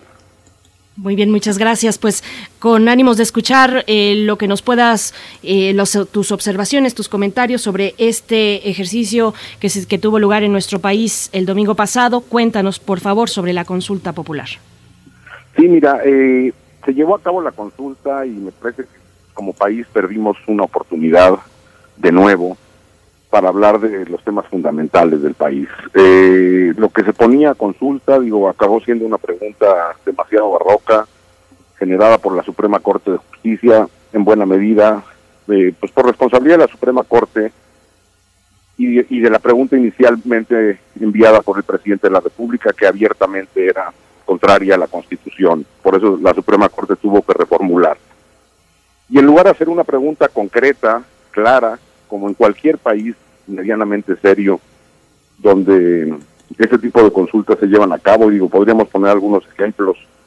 En, el Reino Unido, cuando estaban decidiendo si se quedaban o, salían de la Unión Europea, el famoso Brexit, pues la pregunta era clara, permanecer o no en la Unión Europea. O en Chile, cuando estaban buscando recientemente si se hacía una nueva constitución o no, la pregunta era clara, ¿se quiere una nueva constitución sí o no? La pregunta que, que, mandó la Suprema Corte es tan ambigua, tan genérica, tan enredada, que cada quien fue a votar, de los que fueron a votar o de los que fuimos a votar, eh, pensando en lo que cada quien creía que significaba la pregunta. Y bueno, pues no se juntó el porcentaje y eh, la pregunta es si en la postconsulta el gobierno, el Estado mexicano, va a hacer algo para garantizar el derecho a la verdad y a la justicia a la población. Es por ello que tan ambigua era la pregunta que tuvieron que salir distintos actores sociales a darle su propia interpretación. Por ahí, por ejemplo, hay este, un posicionamiento de, una decena, un poco más de, colectivos de víctimas diciendo que esto se refería a una comisión de la verdad. Eh, el, incluso el, el EZLN se manifestó diciendo que decía la consulta llamándola extemporánea, pues me parece que de manera correcta, sabiendo que el derecho a la verdad tendría que haberse garantizado en este país desde antes y a la justicia, y este, diciendo que sí a la consulta, pero sobre todo llamando a una articulación y movilización social para darle contenido a esta agenda de verdad y justicia y paz al país. Eh, incluso los convocantes eh, y, el, y, el, y el partido en el gobierno, incluso el presidente, seguían con su narrativa de juicio a expresidentes que abiertamente era falsa. Es decir, se llamó a votar eh, haciéndole pensar a la gente que esta consulta podía derivar en juicios a los expresidentes cuando la Suprema Corte claramente en su sentencia dejó sentado que eh, eh, no, no era vinculante ni para el Poder Judicial, ni para la Fiscalía, ni para nadie, sino para el Ejecutivo y el Legislativo. Entonces cada quien fue llenando de contenido su propia interpretación de, de esta consulta. Estamos hoy parados en la postconsulta y lo que vemos es que el, eh, el grupo convocante, este, o uno de los grupos convocantes ciudadanos, que son los que juntaron firmas también, que luego ya la Suprema Corte ya no tuvo que resolver porque se resolvió la pregunta mandada por el presidente, están proponiendo abrir un, de nuevo, un tribunal permanente de los pueblos para revisar lo, eh, eh, hacer una sentencia ética, simbólica, al Estado mexicano o a algunos actores políticos y una comisión de la verdad. A esto se ha sumado eh, de menos eh, la dirigencia de Morena. Mario Delgado ha dicho que está a favor de la creación de este Tribunal Permanente de los Pueblos y una comisión de la verdad.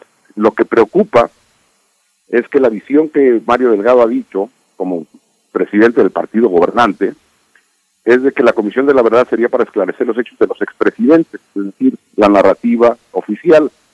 México ya no está como para seguir reduciendo eh, la corrupción, la impunidad y la violencia únicamente a cinco personajes. Eh, estamos ante impunidad y corrupción sistémica, y violencia desbordada en todo el país. Las cifras son de horror, 90 mil personas desaparecidas, cerca de 400 mil personas asesinadas, 30 mil personas torturadas, despojo a, a pueblos indígenas de tierra y territorio, y lo que requerimos es una gran comisión de la verdad que aborde las violencias del país, los pactos de impunidad, este eh, manto de protección política que existe, que existía desde antes en México y que continúa existiendo. Ahí están las cifras de nuevo. En 90 mil personas desaparecidas tenemos tan solo 35 sentencias y en más de 30 mil casos de tortura tan solo 50 sentencias. Eh, y que el partido en el gobierno proponga eh, recurrir al Tribunal Permanente de los Pueblos, que hay que recordar, ya sesionó en México. Es, este, es un órgano internacional, simbólico, creado en su origen por Bertrand Russell y Jean-Paul Sartre como un referente ético, popular y no pegado a gobiernos para sancionar aquello que los gobiernos se niegan a sancionar, todo el mundo. Este Tribunal Permanente de los Pueblos ya sesionó en México de 2011 a 2014 en los años de Felipe Calderón y Enrique Peña Nieto, sabiendo que no podría haber justicia en este país en esos, en esos periodos. Ya hay una sentencia, evidentemente es una sentencia simbólica, ética, contra el Estado mexicano de este Tribunal Permanente de los Pueblos, en 2000, repito, sesionó de 2011 a 2014, que el partido gobernante apele a un órgano simbólico y ético para dar justicia a este país es asumir que el gobierno de Morena no puede garantizar la justicia a las víctimas de este país. Es decir, no puede ser que el partido en el poder mayoritario en el Congreso, en lugar de garantizar la justicia desde el Estado, proponga recurrir a un elemento simbólico y ético, cuando acaba de sesionar, a menos que se asuman como el gobierno de Felipe Calderón y Enrique Peña Nieto, donde no podían o no querían, o más bien y no querían, garantizar verdad y justicia a la población.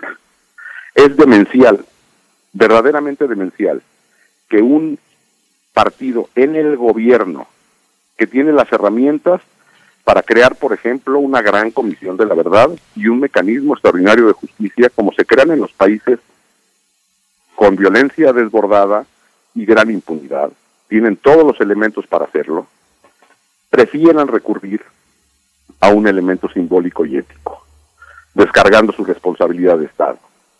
Entonces, me parece que lo que queda desde la sociedad es exigirle a la clase política en su conjunto, porque evidentemente tampoco, y lo vimos eh, en, la consulta, en, la, consulta y en la post-consulta, ninguno de los partidos políticos de oposición tampoco agarró esta agenda de verdad y justicia. No hay un interés por la clase, de la clase política por entrar a estos temas fundamentales del país. Lo que queda es la articulación, en, buena medida, aquella llamada por el Ejército Zapatista Liberación Nacional y otras organizaciones, como por ejemplo el Fray Juan de Larios y el Fray Bartolomé de las Casas, que lo que proponen es la creación de una comisión de la verdad y un mecanismo extraordinario de justicia. Esto no se logrará por voluntad de la clase política. Queda claro, repito, la oposición no muestra interés y el partido en el gobierno prefiere recurrir a un elemento simbólico, que por, que por ahí ya pasamos, y no pasamos hace décadas, pasamos apenas hace siete años por ahí. Volver a recurrir a él es abdicar a sus obligaciones de Estado.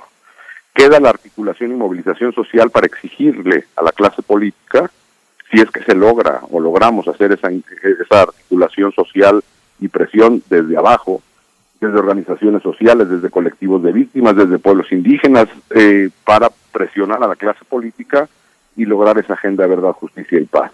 Si no, volveremos a perder una oportunidad, como se han perdido múltiples oportunidades en la historia reciente de México, digo, haciendo un recuento rápido, en el gobierno de Vicente Fox se intentó hacer cuentas con el pasado, con la violencia de Estado del siglo XX, que acabó en la nada, en una fiscalía que no entregó resultados, y después, eh, con la llegada de Andrés Manuel López Obrador, que se comprometió a una agenda de justicia transicional durante la campaña, durante el periodo de transición y una vez llegando al gobierno la desechó. La consulta abre otra vez esa oportunidad y pues veremos cómo gestionamos la posconsulta o será una anécdota más en la historia de impunidad y de olvido de este país. Jacobo Dayan, bueno, varias preguntas. ¿Puede ser esta plataforma eh, bueno, o este, o este ejercicio de la consulta, una plataforma para colectivos de víctimas, eh, para tener un nuevo impulso, un impulso eh, diferente tal vez, para congregar, para desahogar eh, este trabajo y esta lucha de tantos años. Puede ser eso. Y otra cuestión también te preguntaría sobre, bueno, mencionas al partido en el poder, al partido de Morena, también la oposición se hizo a un lado. ¿Qué nos dices de la responsabilidad de, de la Fiscalía, del Poder Judicial? En general estamos hablando de una responsabilidad del Estado mexicano. ¿Cómo ves esta cuestión? Sí, mira, eh, sí es una oportunidad para que los colectivos de víctimas, y lo han hecho, repito, se, se manifestaron a favor de esta gran comisión de la verdad, unas decenas de colectivos, eh, para relanzar esta agenda. Pero bueno, si no hay respaldo social y si no hay articulación, la presión que podrán ejercer los colectivos es muy pequeña. Y la otra tiene razón, esto es una deuda de Estado, no de gobierno.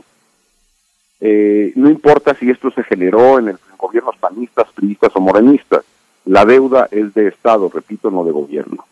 Ahora, la obligación tendría que ser de justicia de las fiscalías y el Poder Judicial. Sabemos que las fiscalías no tienen la capacidad, no tienen la voluntad, están sobrepasadas y están cooptadas por intereses políticos, intereses criminales, intereses económicos. Es por ello que en países con gran violencia y gran impunidad, la decisión que se toma, y, no hay que recurrir a países muy lejanos, podemos voltear a ver lo que pasa, por ejemplo, en, que pasó en, Guatemala, o lo que está ocurriendo ahora con este proceso de justicia transicional en Colombia, donde se requiere, ante la cooptación e incapacidad de las fiscalías, la cantidad de casos, trascender el, el, caso, llegar al fenómeno con mecanismos extraordinarios, independientes, que juzguen fenómenos acompañados de una gran comisión de la verdad. Si esperamos a que las fiscalías del país, todas ellas, la, la General de la República y las estatales, resuelvan 90 mil casos de desaparición, 400 mil ejecuciones, 30 mil torturas, es prácticamente imposible. Necesitamos trascender el caso, irnos al fenómeno con instituciones creadas ex profeso para ello. El problema es que se requiere voluntad política y no voluntad política de una persona, se requiere una voluntad política de la clase política entera, porque estos procesos son largos, son transaccionales, nada de esto se resuelve en dos semanas, ni un año, ni dos. Y parece ser que no la hay, a menos, repito, que se logre una presión social y que de buena, en buena medida la sociedad mexicana, los distintos actores de la sociedad mexicana, estén a favor de una agenda de verdad, justicia y paz. Si no, seguiremos hundiéndonos en, en el horror esperando una nueva ventana de pues Jacobo Dayan, pues esta claridad, esta, estas propuestas hacia adelante, eh, pues hay que continuarlas discutiendo. Te agradecemos muchísimo esta mañana, ya nos dieron las 10, así que eh, nos, eh, nos, despedimos de esta emisión, pero pues te abrazamos, te agradecemos tu, siempre tu enjundia y tu voluntad de esclarecer y de dialogar. A ti, muchas gracias, un abrazo. Gracias. Hasta pronto, Jacobo Dayan. Pues nosotros nos despedimos dando también a los nombres de quienes ganaron en este segundo, en esta segunda tómbola de los libros que nos envía eh, Fomento Editorial de la UNAM. Así es que, bueno, son, ya se hizo, está en, en, el video en nuestras redes sociales para que ustedes puedan ver con claridad y transparencia, pero felicidades pues a Javier Ramírez Amaro, calle no, Calle Melancolía es su, iba a decir Call Me Melancolía, pero no, Calle Melancolía. Y también Mesli, arroba Teciper, eh, quienes ganaron en redes sociales pues estos, estos regalos de aniversario de primer movimiento. Con esto nos despedimos. Gracias al equipo, gracias a ustedes por su escucha. Quédense aquí con Sembraste Flores. Tienen a Erika Saldívar Monroy como invitada esta mañana. Gracias, Miguel Ángel Quemain. Gracias, Berenice Camacho. Nos escuchamos mañana. Esto fue Primer Movimiento. El mundo desde la universidad.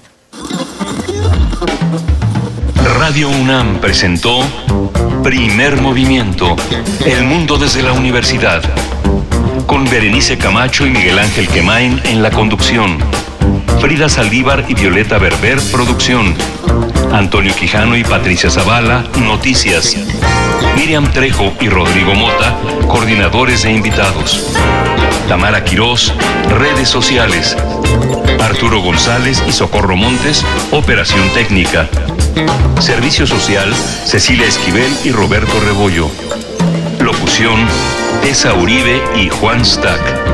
Quédate en sintonía con Radio UNAM. Experiencia sonora.